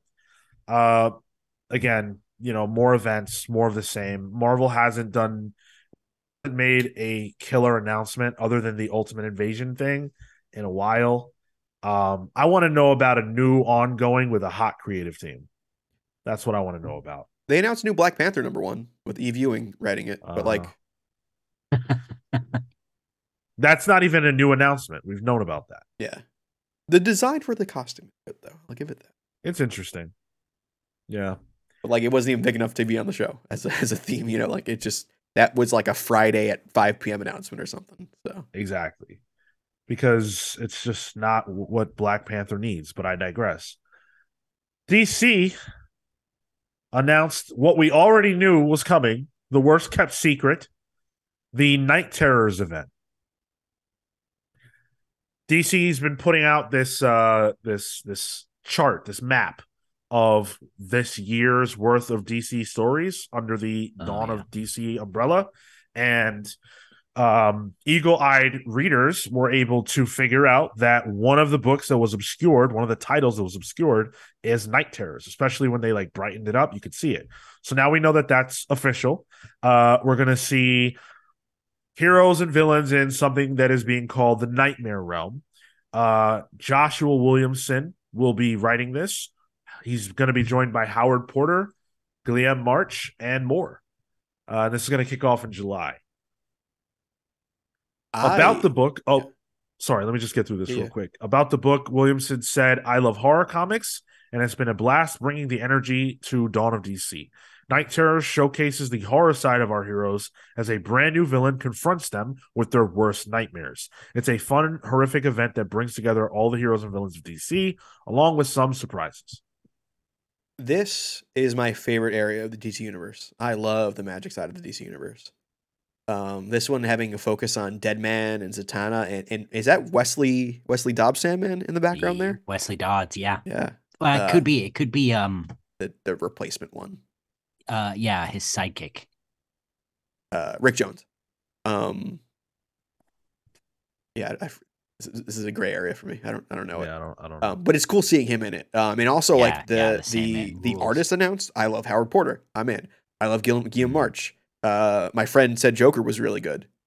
Um, so excited for that. Chris Bachalo announced as well as one of the artists. Which Interesting. holy hell, when's the last time he's done you know 20 DC years. work? Yeah, O- over um, 20. and Williamson getting to write the Trinity specifically. Like the Trinity was in Dark Crisis, but like they were kind of off doing their own thing. They never really got to be the Trinity. Um, Mhm. Also interesting. So uh, this has a, this is the kind of event I like. Really, different creative, you know, different art team that's you know outside of the norm for the mainline books. Um, somewhere new Oh. and a new villain, uh, which is what I was complaining about with Contest of Chaos. Yo, the Francesco Mattina variants are incredible. Please tell me, Tyler, that you have those on screen. I No? don't because I don't like uh Mattina. What? They've been shown to steal art pretty Oh, okay. yeah. I didn't know yeah, that. like there's like a lot of like very clear evidence of swiping. Okay. Yeah. Uh, let me all let right. me let me double check that, but I'm pretty sure.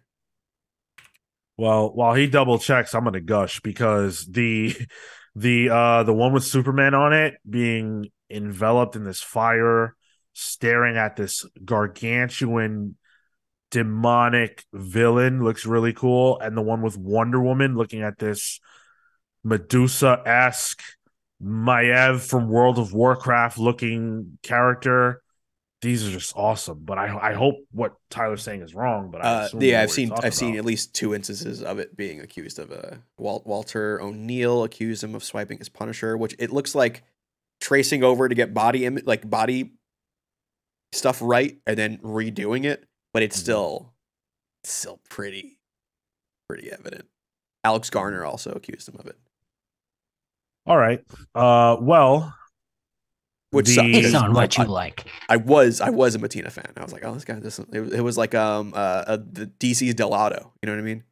yeah. Mm. We're getting a free comic book day special edition of Knight Terrors on May 6th. That's where we will see um uh Chris Bachalo join them. Uh so that's pretty cool. And uh you know, look, I I don't want to say I have event fatigue because that sounds weird coming out of my mouth. But I have a I have a fatigue for events that are just filler. You know, I I I just it's it's hard. I've been reading comics for a long time. It's hard to see a book know that it's just going to be another event where something sort of significant will happen, but not really, and it's all going to be irrelevant in a few weeks. Another Empire for you. I hope it's better than that. I love Joshua Williamson and Howard Porter. Uh, I think this can be something if they do it right. Um, but ultimately, when you talk about impact, I feel like nothing has impact. That's what Kethis says. He uh, uh he he dipped quick. Uh, you said Knight Terrors, and he said, "Oh, hard pass." Yeah. he said uh, he hates. Oh, we're in a nightmare stories. We all know there's no consequences. right. Yeah, it's it's, frustrating, you know. Yeah. I think especially because like, you know, you have Superman on this main cover here and he's supposed to be weak to magic, right? Like Mm-hmm.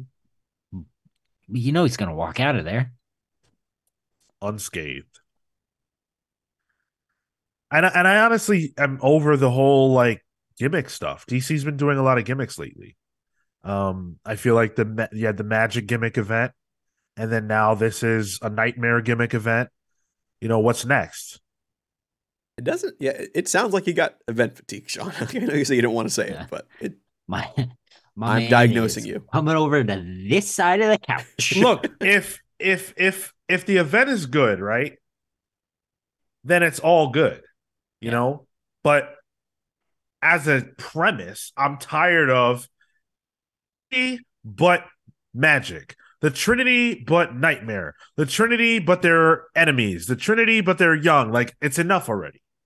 You know, I want to know what what's the forward momentum storyline. Like what's going on with Amanda Waller? What what is all what's all with that? I want to see that. Sean, what if it was the Trinity, but they're in Captain Carrot's world, so they all get turned to animals? It's a fun little story. I want to see what animal Wonder Woman would be. Cheetah as a joke. Oh, remember that one book where they were all dinosaurs? Oh, Oh, yeah, and then that's remember that other book where they were Max? Oh, that one looked good. The dinosaur one looked good. Give me, my, give me my Lucha Libre DC book. That's what I want. Been there, been there, done that. Was there? There you go. I feel like it was fairly recently. Yeah. Nothing new under the sun of the big two. Yeah. Because they won't allow it. We're It's be just- talking. yeah, go ahead.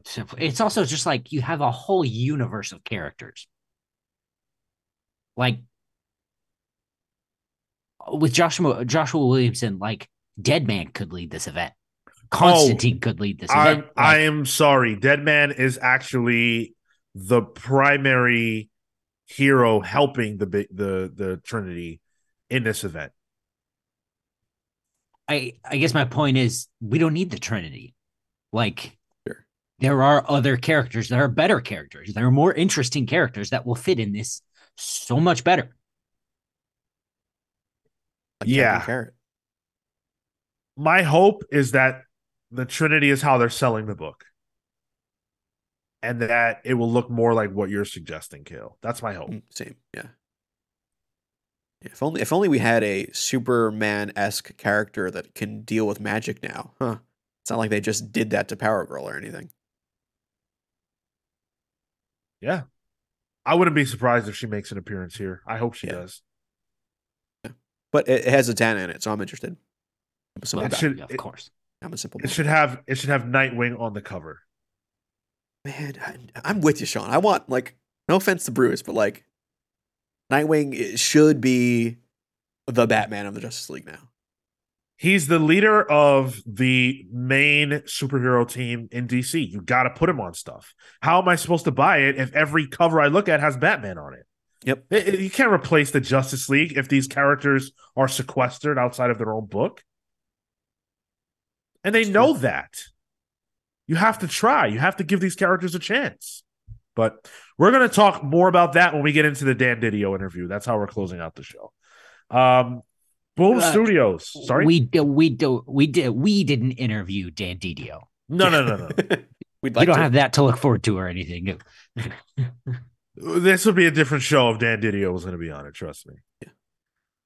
Um, yeah. So Boom Studios had the most significant presentation in terms of announcements and things that affect the industry to this point. Boom announced that they were slashing the variant cover numbers by 15%. If you are a person who loves comics but doesn't dabble much in knowing about the industry, then let me tell you that variant covers are one of the biggest problems and plagues that the industry faces. Retailers went to this event with variant covers on their mind heavily as something that needed to be discussed because it's a problem. We're going to talk about that a lot within the next few minutes, starting though with Boom They are reducing the amount of variants by 15%. They pointed out when they were making their uh, speech at ComicsPRO that um, the big four publishers increased their output every year for the last three years by a lot. The reason why that's a problem is because the amount of comic books that sell includes variant covers. So let's say, for example, you have Something is Killing the Children. I'm just, I picked a random book I thought of. If Something is Killing the Children has four variants, right? And you have to order, mind you, mostly you're getting cover A and Bs mostly. If you want better variants, you have to order more copies. So retailers get sucked into ordering more than they need, more than their store needs to get the special book. So here's how the scam works. They sell you a book you know, us on the consumer end $4, right? And you have to buy X amount. And you know that you might not be able to sell all of the ones you buy but you really want that incentive cover D because it's by In Hyuk Lee and you know it'll sell. So you over purchase the book to get those variants because you know that selling the In Hyuk Lee variant for $100 will offset the ones you bought that won't sell. And then what happens? Now you're stuck with product you can't move. So returnability becomes a problem. And that's why so many retailers want returnability because they want to be able to return something that's killing the children they didn't sell back to Boom and get their money back. That's what's going on. I love this great use of resources here. it's a crazy archaic industry that we have. Yeah. It really is. Even like the, so, the, the, book yeah. industry doesn't have to deal with this from what I know. Like there's no book variants, you know? They don't need them because yeah. the problem that we have is, man, we have an industry that is propped up on on the sale of variants. It's yeah. not dissimilar to what happened in the 90s, and it might be a bubble that bursts again. But Dan Didio had so much to say about that, and he said it so amazingly that I really want to table that until we get to it. Boom talked about uh, wanting to offer more returnability on their books. Not all books are returnable at the same rates across publishers. Every publisher has a different model when it comes to what is returnable.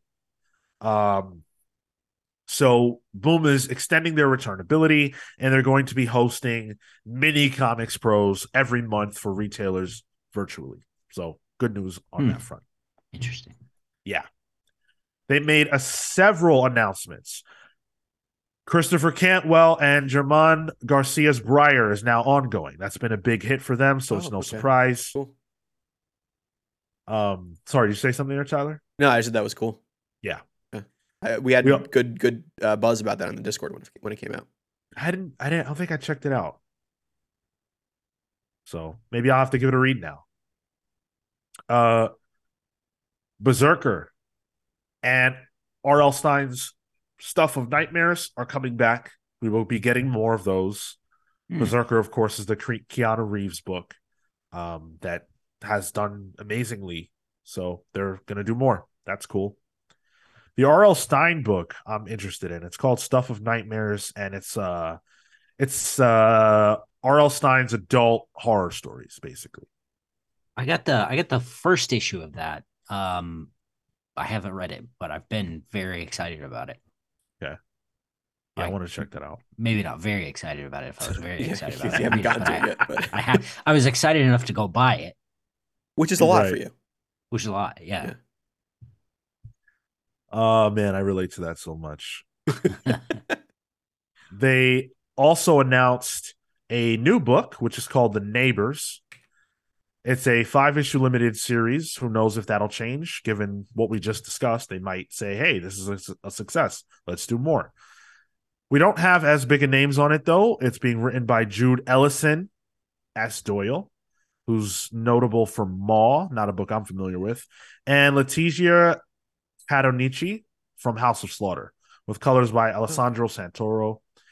Um, it looks interesting. It's a horror book uh, where you know a family moves into a town and they've got some really creepy neighbors who are obsessed with the children of this family that just moved into town. So that actually sounds up my alley. Boom Boom is really good at uh, kind of quartering this kind of YA comic market. I think Mm-hmm. Uh, you don't see Marvel or DC or really have an image trying to trying to tackle that. I mean, what something killing something is killing children? Did was that this week that the Netflix show got announced as well? Yeah, yeah, that was this week. Yeah, Yeah. That's huge. Yeah, by the guys who did Dark and 1899 from Netflix, Right. Yeah. which that's massive. big. Which I guess times up with their their ComicsPRO announcements. Strangely, Mhm. Yeah, Yeah. absolutely. Um, K.O. Hearn says Berserker sold well. I heard its numbers dropped through the floor after number one. Uh, I mean, I'm not a re- if that were true, I don't think that uh Boom would be touting its return. So, I don't know. I mean, Keanu Reeves could be bankrolling the whole thing. Yeah, who knows? All I know is that it had an enormous launch. Yeah. Yeah, or they could be bankrolling it off the launch of the that number one. Right. and also like traditionally, drop off after number ones is huge. So yeah, yeah, that's not, Not a weird not thing at all. Especially because the launch of that was, you know, the Kickstarter was such a huge upfront launch. It's almost not even fair to judge it against that because of how huge that was. Um, comics just don't. No comic sustains its popularity. Um, beyond issue one, there's always a drop off. So they also made uh, "Damn Them All" ongoing by Si Spurrier and Charlie Adlard. So, um, boom Oh, yeah, on a roll. did I downloaded the first issue? I never got haven't gotten to it yet. I didn't read that either. Yeah, it was Charlie Adlard's first ongoing since Walking Dead. Si Spurrier, man, I just can't. It'll have words, that's for sure. It's a lot. Uh, his uh, his indie stuff is tends to be a little um uh less wordy. It's strangely Slightly more accessible. Yeah. Yeah. It doesn't f- wholly feel like he's bending over backwards to make something make sense. Image had a little bit of a of a presence. Um, they did put out a couple of announcements. Again, this is what we know as of Saturday morning. The Massiverse is getting an event called the Catalyst War. That's going to start in Radiant Black number 25. Uh, they're touting this as quote everything has been leading to this moment. So I don't know if this is like the big event that everything has been kind of going towards, or if this is just a step in that direction. Um, I don't, I don't read the massive books, and this is not enough to get me to come back. Not a massive fan. No, F- From what I could tell, though, like there is buzz around this book, and people do seem to enjoy this. hundred percent. Um, I agree. Yeah, it's, you- it's not for me, but yeah. Even yeah, even in the Discord, like I've not heard a ton about Radiant Black, but the other books, um, and uh, uh, uh not Inferno Girl, Girl Red, but the other one, um, Spirit Guy. No, that's not. Yeah, Uh, um, anyway, yeah. I know what like- you're talking about. Yeah, people like it. So, yeah. something there. There, the the Massiverse has fans. It's just that for whatever reason on this podcast, we just it just Not didn't us. connect with us. Yeah. Um, but yeah, this is this is big news in that regard. Uh, but they also announced a new Robert Kirkman joint, which is enormous. Uh, Rogue Sun. Robert, Thank you, Manny. sorry. It was Rogue Son. Oh, okay. Yes. Yeah. Yeah. Yeah. Um, there. So Robert Kirkman's going to be working on a book with Lorenzo De Felici. Of course, they did Void Song together. Or I'm sorry, Oh, Void Rivals is the book they're doing. Oblivion Song is the book that they did. yeah, I knew I recognized the artist name. Okay. Yeah. Yeah. So, uh, yeah, Kirkman said this in Void Rivals, war rages around the sacred ring, where the last remnants of two worlds have collapsed around a black hole in a never ending war. However, when pilot Derek and his rival Solila both crash on a desolate planet, these two enemies must find a way to escape together. But are they alone on this strange planet? And what dark forces await that threaten the entire universe? God, is Kirkman writing an enemies to lovers book?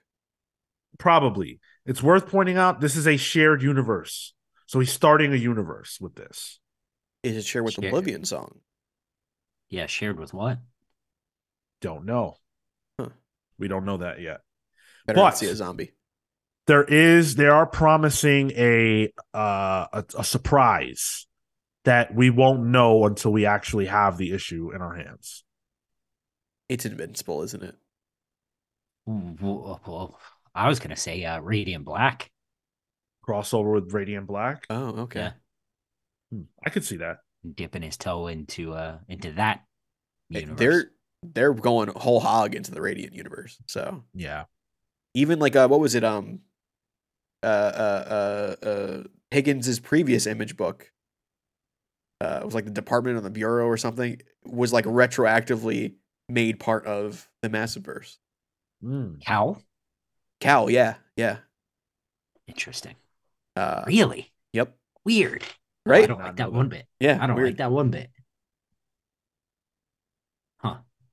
I like the hustle. Eh.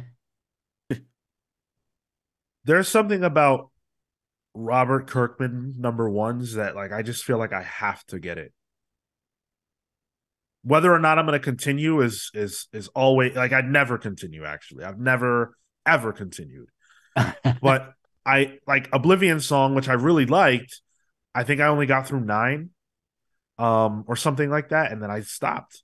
Firepower, I went and got the hardcover, and Yeah. I didn't even try it. Um, Which- Which is wild because Chris Samnee is like one of my top artists of all time. Yeah. Um, yeah, I always I always want to get into firepower because it seems like everything I would like. Yeah. And I just I just don't. The um the only one that I ever stuck with was uh, Outcast. I enjoyed Outcast. Mm. But to be fair, that was I- the one that was like right after The Walking Dead, so like maybe the momentum carried over for me. I tried that and I just I couldn't do it. I tried uh was that Kirkman the uh the character who is n- but kind of like Spawnish that has a symbiote esque suit? Not hates. Not that character. Uh not not that spawn like yeah, character. not that Spawn clone. I can't remember the name of the character. The problem is, chat if you can. help All the out. Spawn characters are also Spawn clones, so like it's, it's too much in there. Yeah. Yeah. Yeah, essentially. Well, ComicsPRO's not over. So if there is any other information that comes out of it that's pertinent, we will definitely be sharing that with you guys. Uh I love looking at this event because it is a ability to peer into what the industry is thinking and feeling. Um I brought up variant covers. That's a huge thing on their minds. Um, and I think recovering from COVID is still a thing that's on their minds. It's worth pointing out that that that report of Marvel and DC and Boom and Image increasing their books coming out uh, over the last three years, some amount of that happened up post COVID. Think about the fact that we're still remember the 5G files. We're still seeing stuff from that time releasing now. That was 2020. Sean, is this invite only, or can anyone go? That I don't know. I think you have to be I think you have to be a pro to like I don't think the panels and things like that are for lay people. I think you have to either be a distributor or a yeah. No civilians allowed. Got it. Yeah. Ayo says they have uh, two friends at the conference. It's wild. Nice. I can't. I can't believe somebody knows somebody. Do you I wish don't you know knew anybody. someone? Man. You're gonna be leaving the house next week, Kale. That's so good for you. Oh God. Oh yeah, that's right. Kale and Marco are gonna hang out. Yeah, Gonna be a gonna be a nightmare. That's why Marco's not here, guys. He's he's got something going on, but he will be uh making his way across the pond soon. Indeed. He's not gonna. We're not gonna pod together or anything, though. No. I don't think We're gonna make you. that wouldn't be the first time. All right. So let's let's get into the the the nitty gritty here. Um, Dan Didio is a man who really is one of the most important people to ever work in comics. I'm not saying that in a reflection of quality or statement on quality of Dan Didio's work or anything like that. I'm saying that Dan Didio made his mark in the comics industry, whether you like what he did or you didn't. Uh, I believe 18 years as yeah, 18 years uh, as a member of DC, um, vice president of editorial, all the way to the top as a co-publisher. So Dan Didio worked at DC on every level there is. Of course, his tenure at DC ended rather unceremoniously because, from what we know, as we discussed many times in the 5G files, Dan Didio had a specific vision for where DC needed to go to thrive. And that vision involved radically changing the mainline continuity, eliminating Bruce Wayne and Clark Kent completely from mainline continuity and replacing the Trinity with the characters who we now see having passed the mantle down, uh, like Jace Fox and uh, Yara Flor and Jon Kent. That would have become the new Trinity.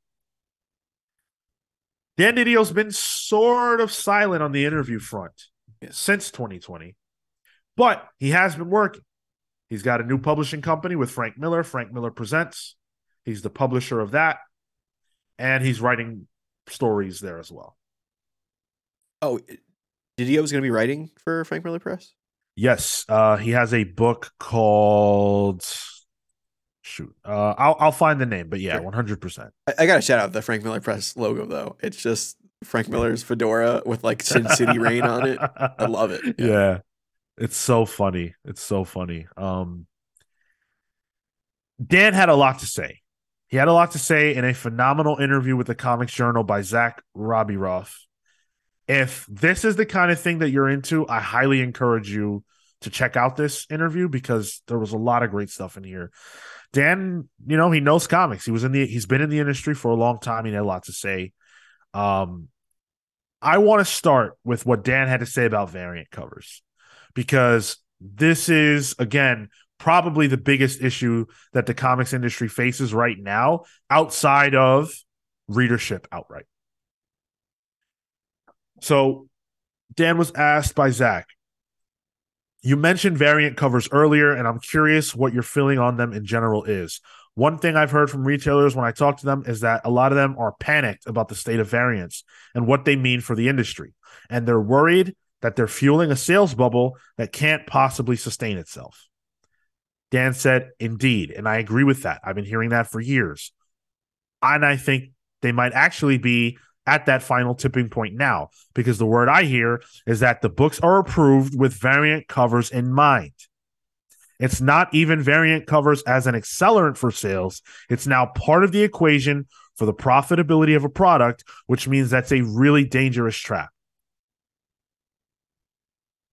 So, what Dan is saying is similar to what I was explaining earlier, in that when something is killing the children, is being sold to retailers, Boom is saying we're expecting to make a certain amount of money on this based on the fact that we're selling these variants and based on the fact that speculators will buy this because they think it will go up. So if something is killing the children sells 100,000 copies, but half of those, that is a made up number, but half of those are variants, and some amount of that is multiple purchases because that's what people do. how many people are actually reading Something is Killing the Children? It inflates the numbers. Exactly.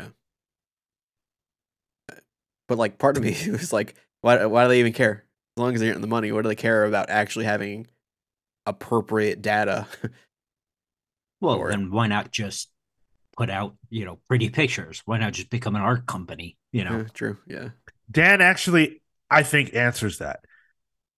Easier to plan when you understand what you're really working for rather than what you're sort of pre- pretend selling for the moment, you know? And all the people that are building on variants, their answer now is to add more covers, which is the complete opposite direction.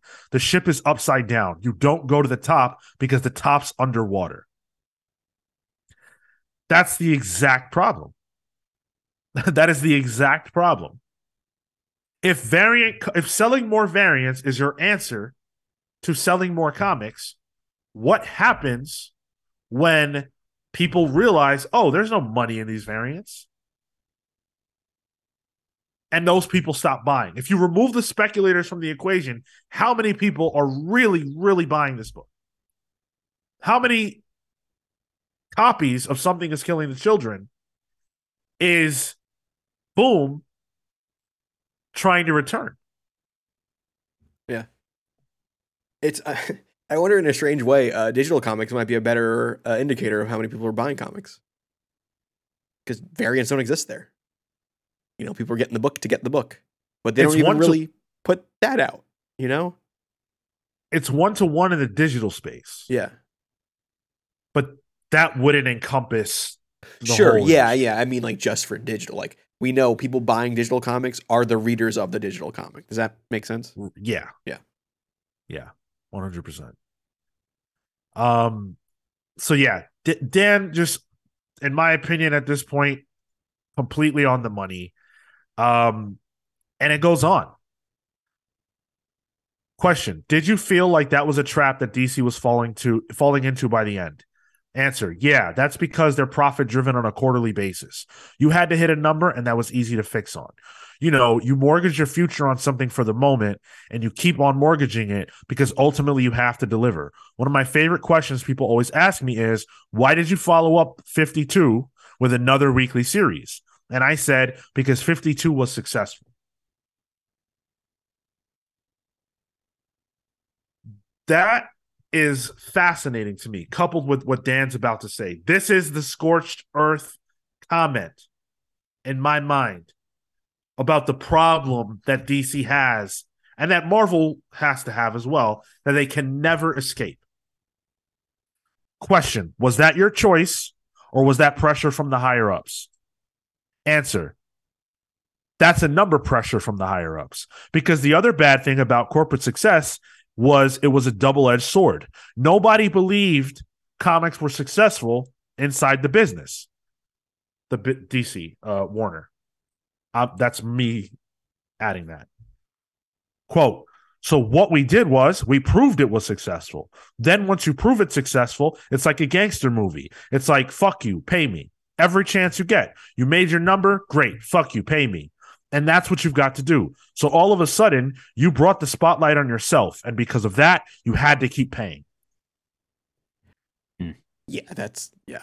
This is an issue with just God. I hate to be that guy again, but this is this capitalism again. It, it, it's never-ending growth until something breaks. And if it breaks, oh, it's your fault it broke, not the model's fault. Well, it makes sense that you know they would make so much, so many cuts too over the years to try and hit that profit. You know, Mm-hmm. Right. They're doing anything and everything they possibly can to hit that mark. I removed the quote, but Dan also talked about how this was easy. It was easier to make comics at DC before they had the the, the office space in Burbank. Because at that point, DC was or Warner was on to them. Warner's eyes were all over them. Uh, So if it was tough when they made the 52 and then were forced to make another one, how many eyes were on them when they moved to California? What was the other one? Was it uh, Batman Eternal? Well, it was a countdown. Was after I believe was after 52. Is that not correct?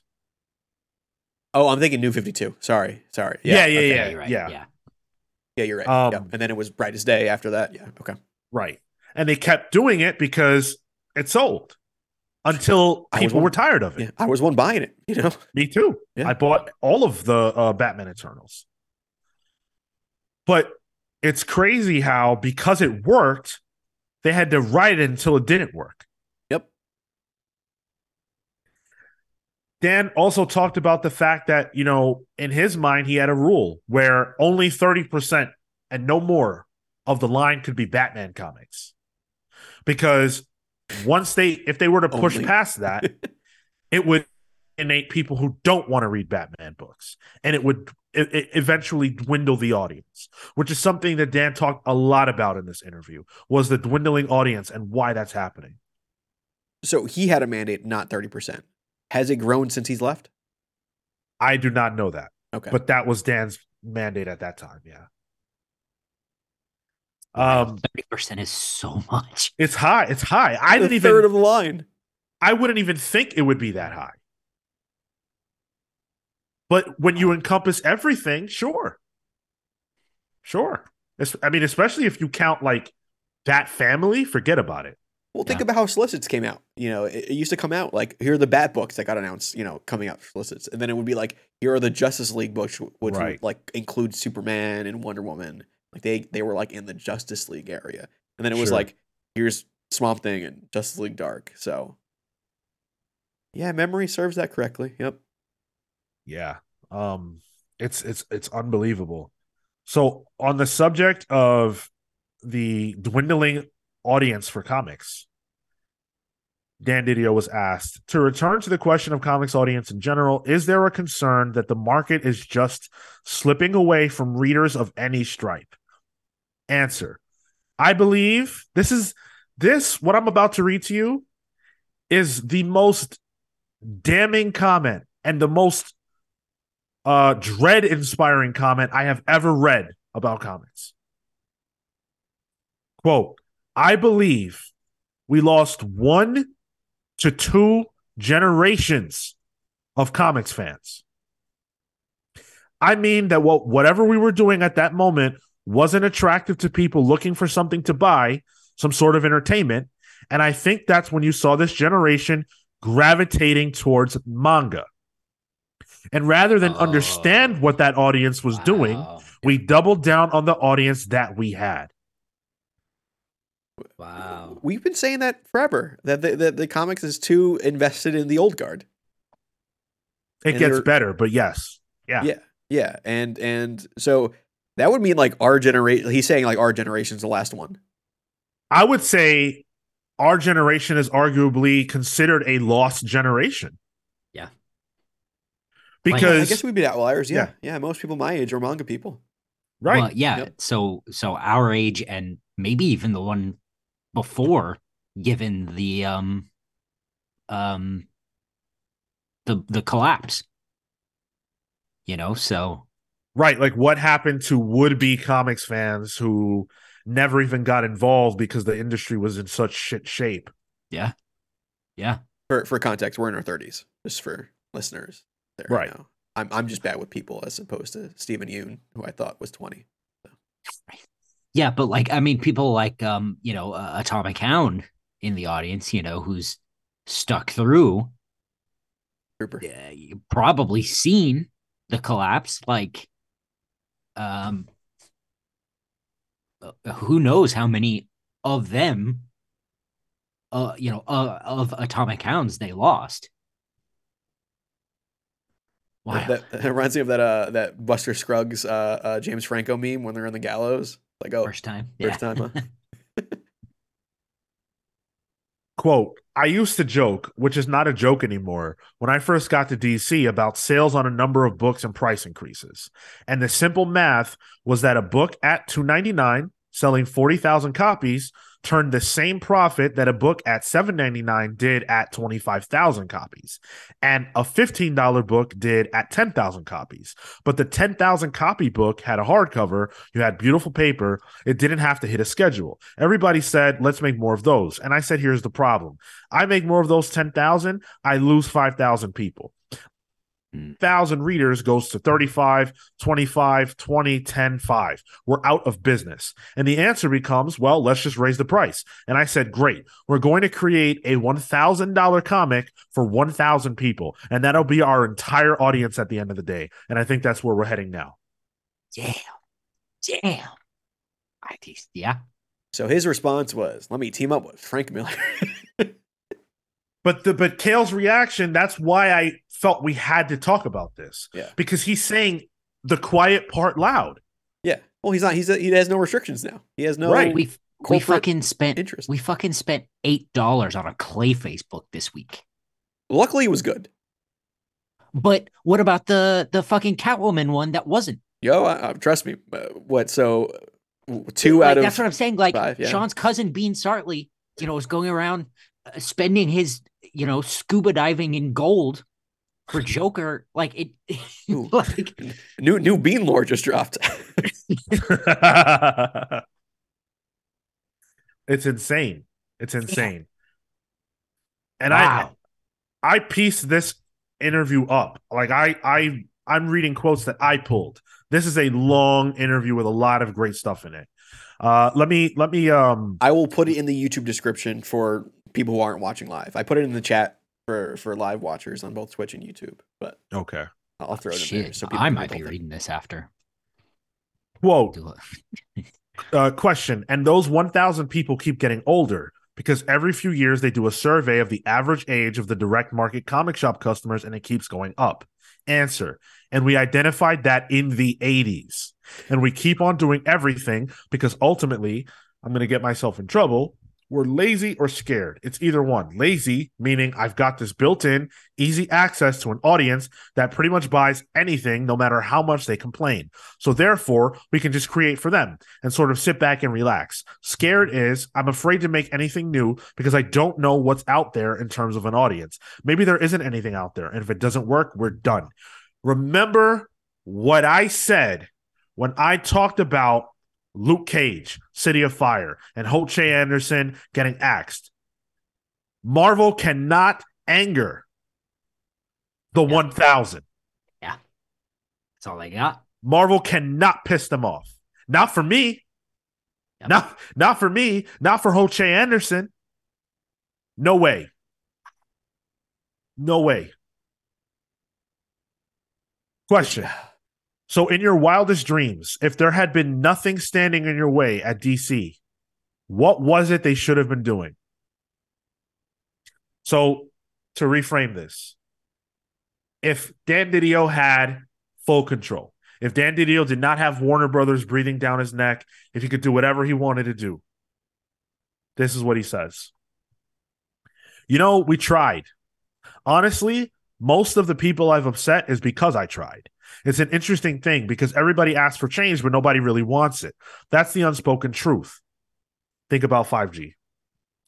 Yeah. The second reality is you have to be able to change your distribution and I always refer back to 70s DC, which is my DC. I adore it. Why? Because it's so crazy, but it's only 40% superhero. You got westerns, you got romance, you got mystery and horror and science Yep. fiction.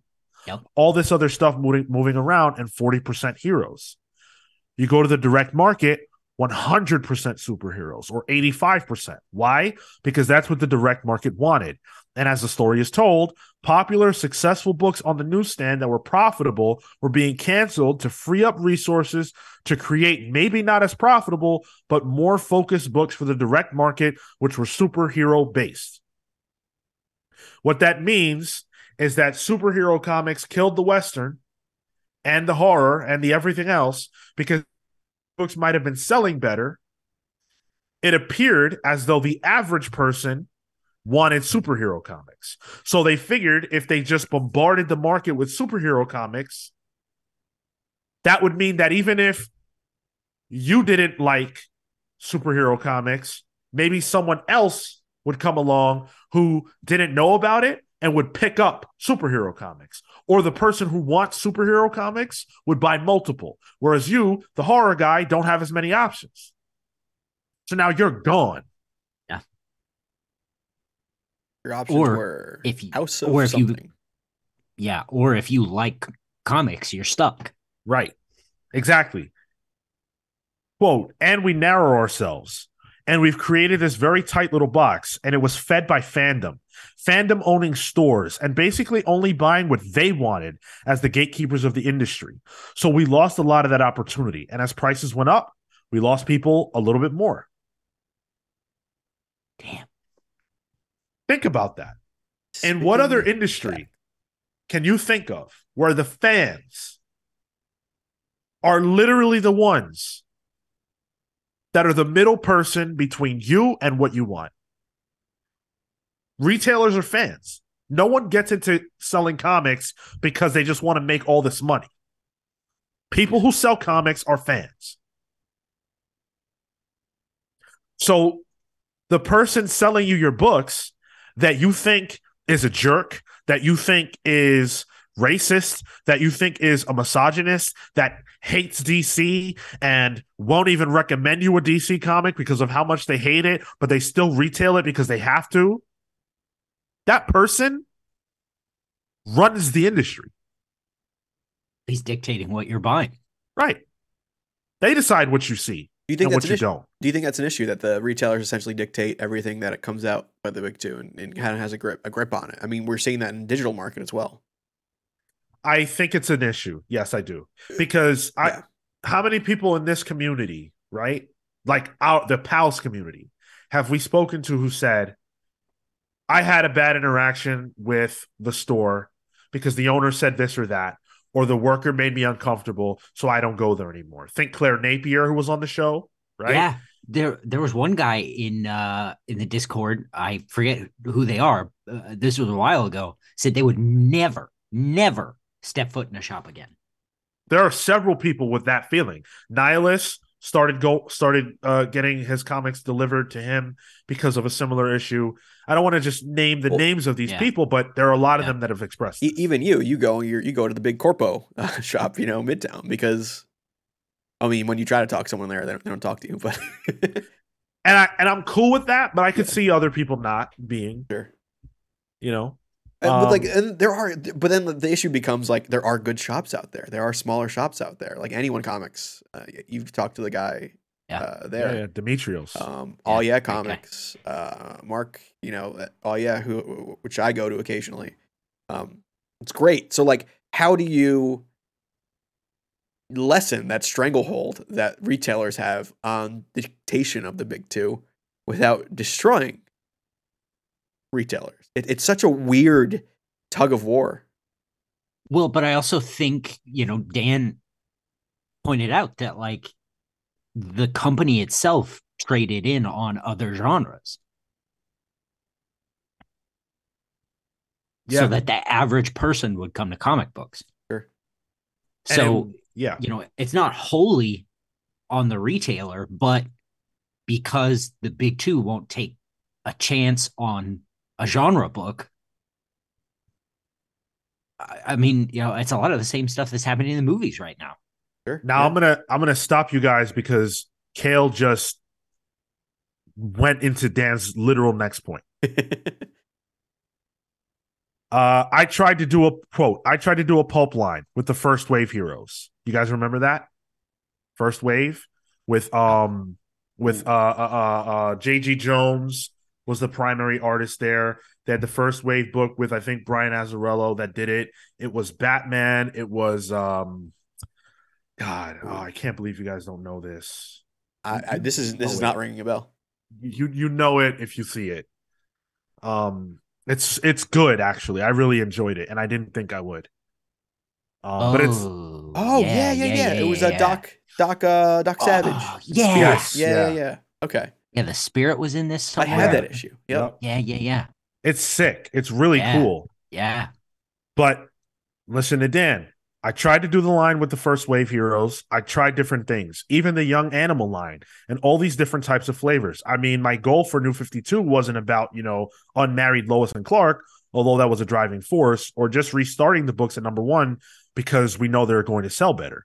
But it's to do a vampire book and Men of War and OMAC and Demon Knights and all these weird, crazy things under this big um, umbrella of attractions with the hope that the umbrella gave them enough life. My two favorite books coming out of the New 52 were Animal Man by Jeff Lemire and then early Scott Snyder Swamp Thing. Brilliant. There were a lot of good things happening on that line that weren't just about the fact that Superman wasn't wearing his shorts. Question. It sounds like you're able to point to a couple of big problems here, which are number one, the direct market being further and further away where the mainstream of actual comic buyers are coming from. And number two, the price point keeping it out of reach from young readers. But how do you solve either of those problems? Answer. That's the hard part because we've looked at other ways. I tried to do the Walmart initiative. I was doing $5 100 page books, a mix of product in there, old and new, hoping that something would connect with somebody. Truth be told, the resale stores outside of the comic market prefer the higher price point. If I'm going to give up shelf space, I'm not going to give up shelf space for a dollar book or a 99 cent book. I need something that has value. So when I sell it, I make a better profit. What Dan is saying is that in a place like Walmart, where shelf space is essentially advertisements. Mm. When you're trying to sell something that's five dollars, what is Walmart's? What's their profit on that? How do you how are you splitting that up so that it makes sense for Walmart to put that there instead of Entertainment Weekly? That's going to sell more for more money. And that was the issue too. Nobody could find the book. Right. Yeah. It's in a weird place. Had its own stand for it that was hidden. It was sometimes in like the video game section, the one time I've seen it. Yeah. Right. I never saw them. Or with the trading cards. Yeah. Yeah. Yeah. So I'm not going to read any more quotes. I feel like we got the gist. This was a damning barn burner. Barn burner look at the comics industry. Very frank. What well, Dan said, Dan, very Dan. What I got out of this is that the comic book industry, in short sightedness, created its own problem literally 50 years ago. The comics industry created its audience, taught them what to want, and now cannot offer that audience anything but what they convinced them that they needed 50 years ago. And the funniest part for me is is learning your le- knowing your lesson that that happened 50 years ago and how it's now bleeding into movies. Yeah. That exact same thing is happening with Marvel movies right now. Yeah, and I, I mean, you know, I think that they're they're probably they're probably not as keenly keened in on what sure. the issues are. Sure. But we even see Marvel trying to make, you know, Werewolf by Night is is very different. You know, some of the movies are like they have like the heist movie, the espionage. Like they've tried to do all that, but I think that comics, right? That phrase and superhero, we know the same thing. But in the movies, they are. In the movies, comic book movie, they think of a superhero movie. Yeah. They're the same thing. People do not know that Road to Perdition is a comic book movie, right? Yep. It's true. Yep. So the comics industry doesn't have to be that way, except for what Dan Didio said about Young Animal, New 52, and First Wave. They don't want it. Cale, is this recontextualize uh, your opinion of Dan Didio? Oh, 1000%. Because even uh, people were like, Genuinely, oh, these are the stupidest I, things. Like, his, uh, man, since, since my early years of reading comics, he, he said very early on uh, that in Infinite Crisis, he wanted to kill Nightwing. And I was like, fuck that guy. and not, not that I want Nightwing to be dead, but like,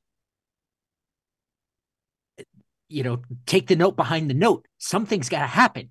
Something's yeah. got to change. like, he was right. Right. And even look, I don't want to say I don't want to say that like this interview makes Dan Didio a great human. there are there have been many accusations and things like that that Dan Didio was enabling Eddie Berganza, uh, who Oh, was an editor that. at DC, who was uh, ac- I'll I'll use the word accused. I want to use a stronger word, but of yeah, of sexual assault and harassment. So, not great. Dan DiDio was also accused of having a rule that women could not be editors for Superman. To Sup- yeah, yeah. The Superman line, the, that editorial line, a lot of people went from that to a major job either at DC or elsewhere. Women were kept out of that. That's probably a generation lost of women in positions of power in comics. So you want to talk about losing generations.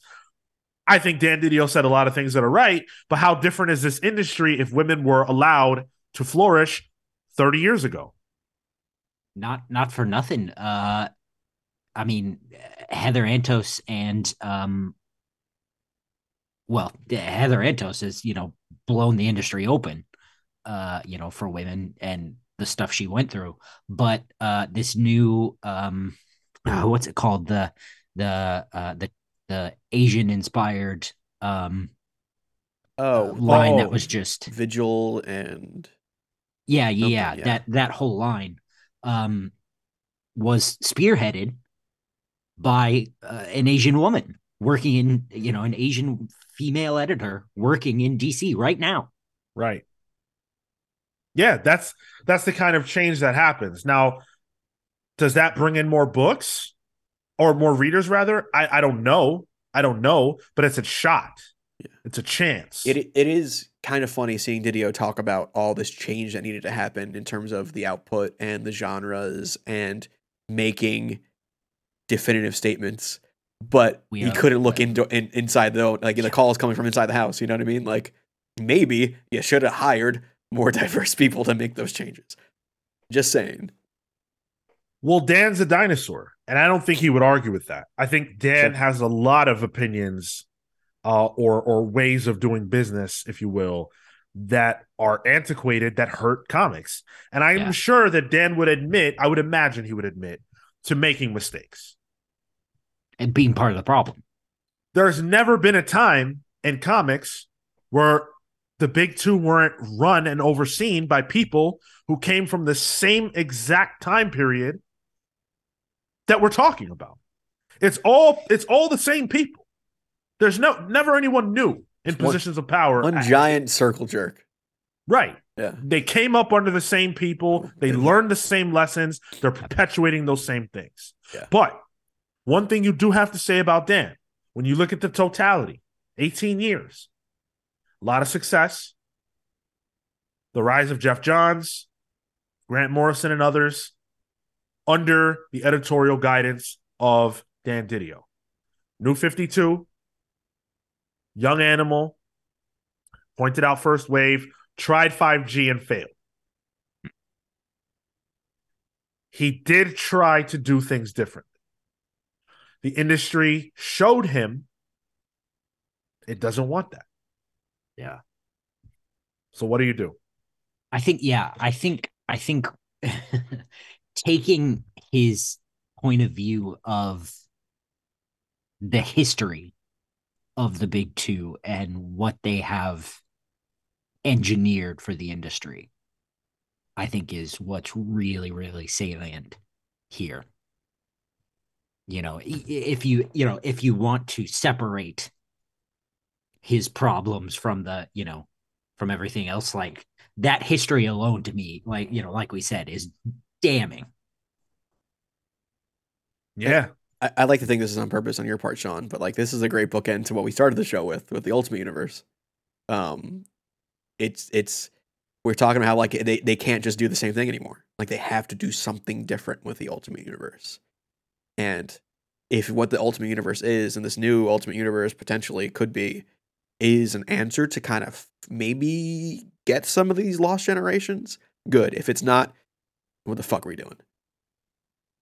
Yeah, I mean, I, I I- think it's crazy that 20 years ago the solution to the problem that Marvel had of being stale was to launch a separate universe with the exact same characters just at earlier points in their life.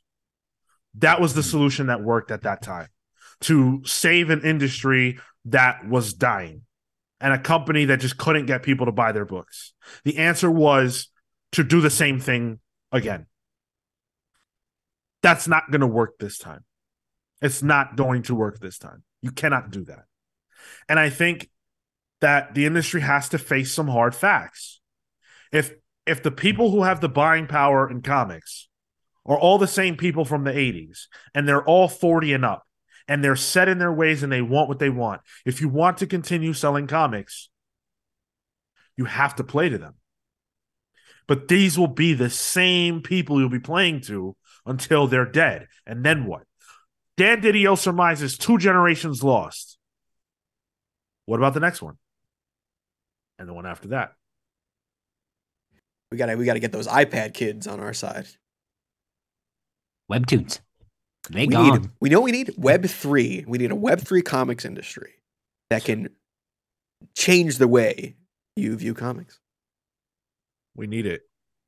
It's time. Yeah, I, I thought this interview was fascinating. It's a great look at the perspective of someone who, like him or not, you know, has has has a unique look at the industry, working at it in every level. And while it is a dire uh forecast that Dan seems to have for the industry, I'm not so negative. And the reason is because of what's happening outside of the big two. We know that comic book sales are actually growing. This is not BS. It's just that it's growing away from superhero comics.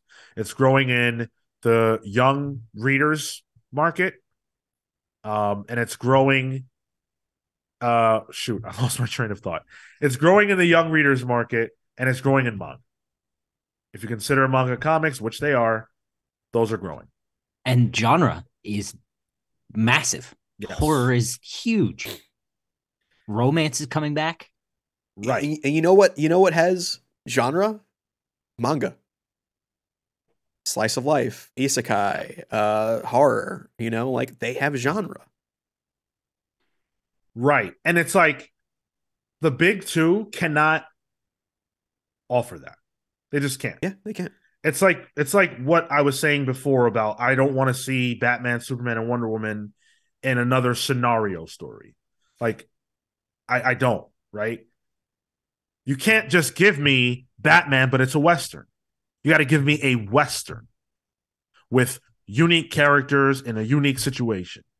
DC's never going to do that. That's not their bag. It's up to Image. It's up to Boom.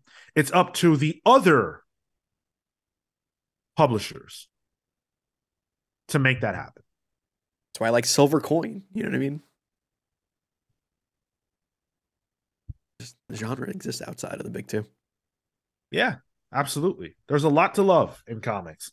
Um, I really want to know if you're listening to this, what do you think about what Dan had to say? Um, I want to reiterate, none of this is about, you know, um, ignoring Dan's legacy or bad history with certain things.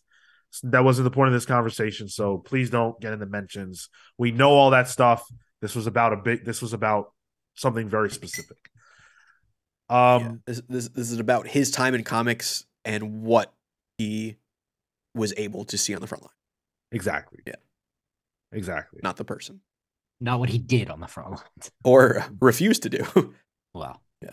Very rarely do we get to hear from someone with this level of- of experience speak candidly. So, yeah, it's they're either Um, dead or don't talk about it anymore. right. Absolutely. He made great points about Alan Moore and why he feels bad for Alan Moore because people just Wow. want him. They they just want Watchmen. They don't want whatever else. They want Watchmen and how frustrating that must be. Give be. me the Alan Moore biopic, man. Let's let's do it. I can't say enough how much I recommend the article. So, you know, go give that a view. Did you like this presentation? did you like us dissecting this interview in a more long form way? Let us know how you felt about that as well. I uh I don't I don't care if they did. I did. Oh, this is- this is- I this was great. Sean, this was not on my radar at all. So thank you for this. Yeah. awesome. Yeah. I'm glad it worked for Let's uh, let's guys tweet at the Comics least. Journals. Be like, yo, thanks for the content. It's Kefis. phenomenal. Kefis was super into it too, apparently. Oh, great. I'm glad to hear that. I'm very Sean's very trying to hear find the next 5G files. Yeah. I think I have it. Um, and it's not this, but It'll be exciting when you hear it though. Y'all I- love it. I hope so. um, yeah.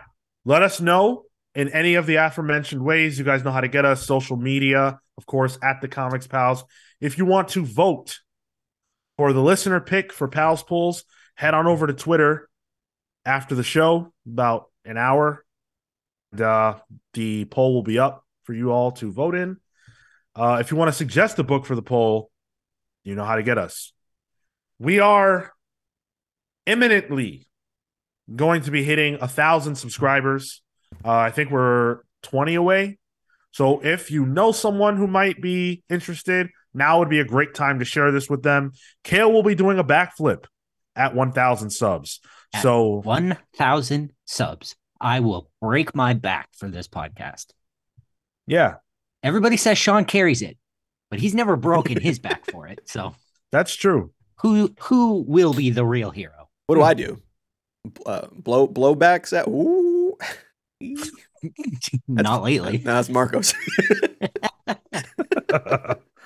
oh, we have a highlighted message.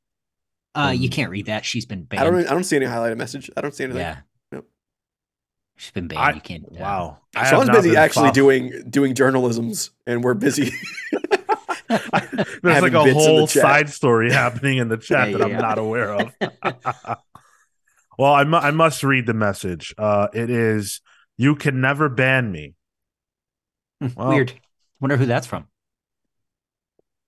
Is She Hulk back? Better not be. That's not right. Um, you know why we don't, Cale? Because uh, we run the show, not you. And if you want to make about what we need to be doing, there is a website where you can do that at. It's called patreon.com. And I would prefer it if you didn't give us all your suggestions and all your comments and criticisms in our chat. Thank you very much. Appreciate it. Respect goes both ways. Anyway, patreon.com slash the comics pals, where for as little as $3 a month, you can make suggestions about what you think we should be doing with the listener poll, or really whatever you want. Um, you get access to our newsletter, our exclusive show, Palling Around, where we talk about whatever we feel like talking about that's not comics related. And uh, you can vote in our book club. This week or this month, Strange Adventures won. Uh, patrons will be able to vote on the next book club uh, here very soon. So, That's not announced Be yet. ready the, for the that. options. sorry. The options will be of that will be announced once the other one comes up. Right? Am I right on that? Yeah. Okay. Yeah. Um. Yeah. Everything else at the Comics Pals. Come hang out on Discord if you want. We've got a great crew over there. Lots of fun. Uh, you guys know what to do. Let's do the plugs. Cale. Thank you so much for listening to this episode of the Comics Pals. This is uh it's been a good good, good ass a good ass show. Uh that man, that interview got me fucking hyped. What time is it where you are, Cal? Uh six o'clock. I gotta go to bed. So thanks. Yeah, I was gonna say yeah. Gee, thanks. He got his adrenaline pumping before his his uh his sleepy time tea. gonna have Dan Didio nightmares now. You can find me on Twitter and Instagram at Toto Into. That's T O T O I N T O W. You can find my work at caleward.com. That's C A L E W A R D.com. Um, man, all I think about, I, I know if I say this constantly, all I think about is Pokemon. When uh, the just- the, the thing is coming up, right? Pokemon Day. Yeah. Yeah. Can't wait to have uh Pokemon on a system that I don't have. The expand they're put I'm positive they're gonna put stuff on the expansion pack. The Game Boy Advance stuff that they just put out is on the expansion pack. I Oh, just- oh, you mean like the the online subscription thing? yeah, yeah, yeah. yeah. Gotcha, gotcha, gotcha. Pissed.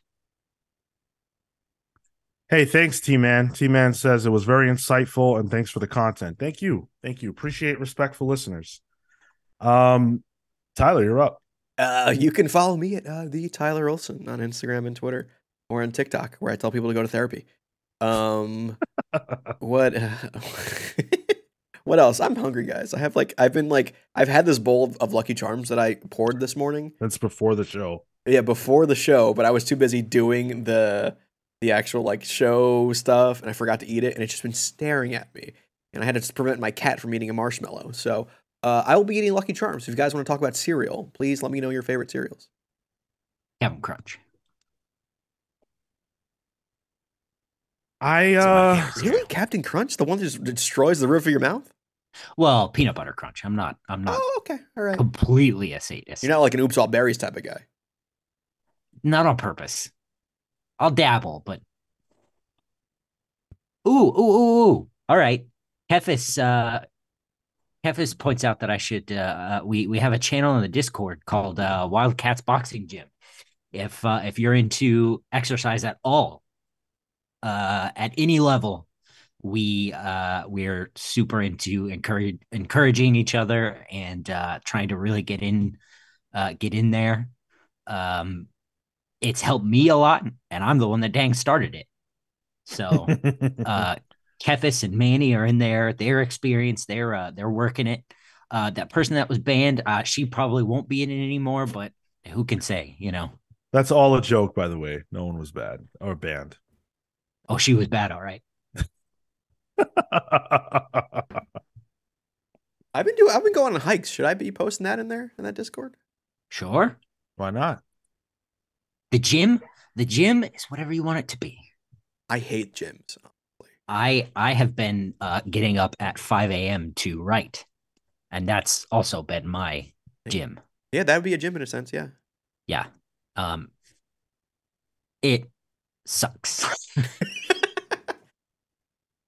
That's fair. That's fair. Uh, as for me, I'm on Twitter and Instagram at Sean Soapbox. Uh, you know what? I don't have anything to plug. Uh, I'm playing Metroid Prime. That's been a lot of fun.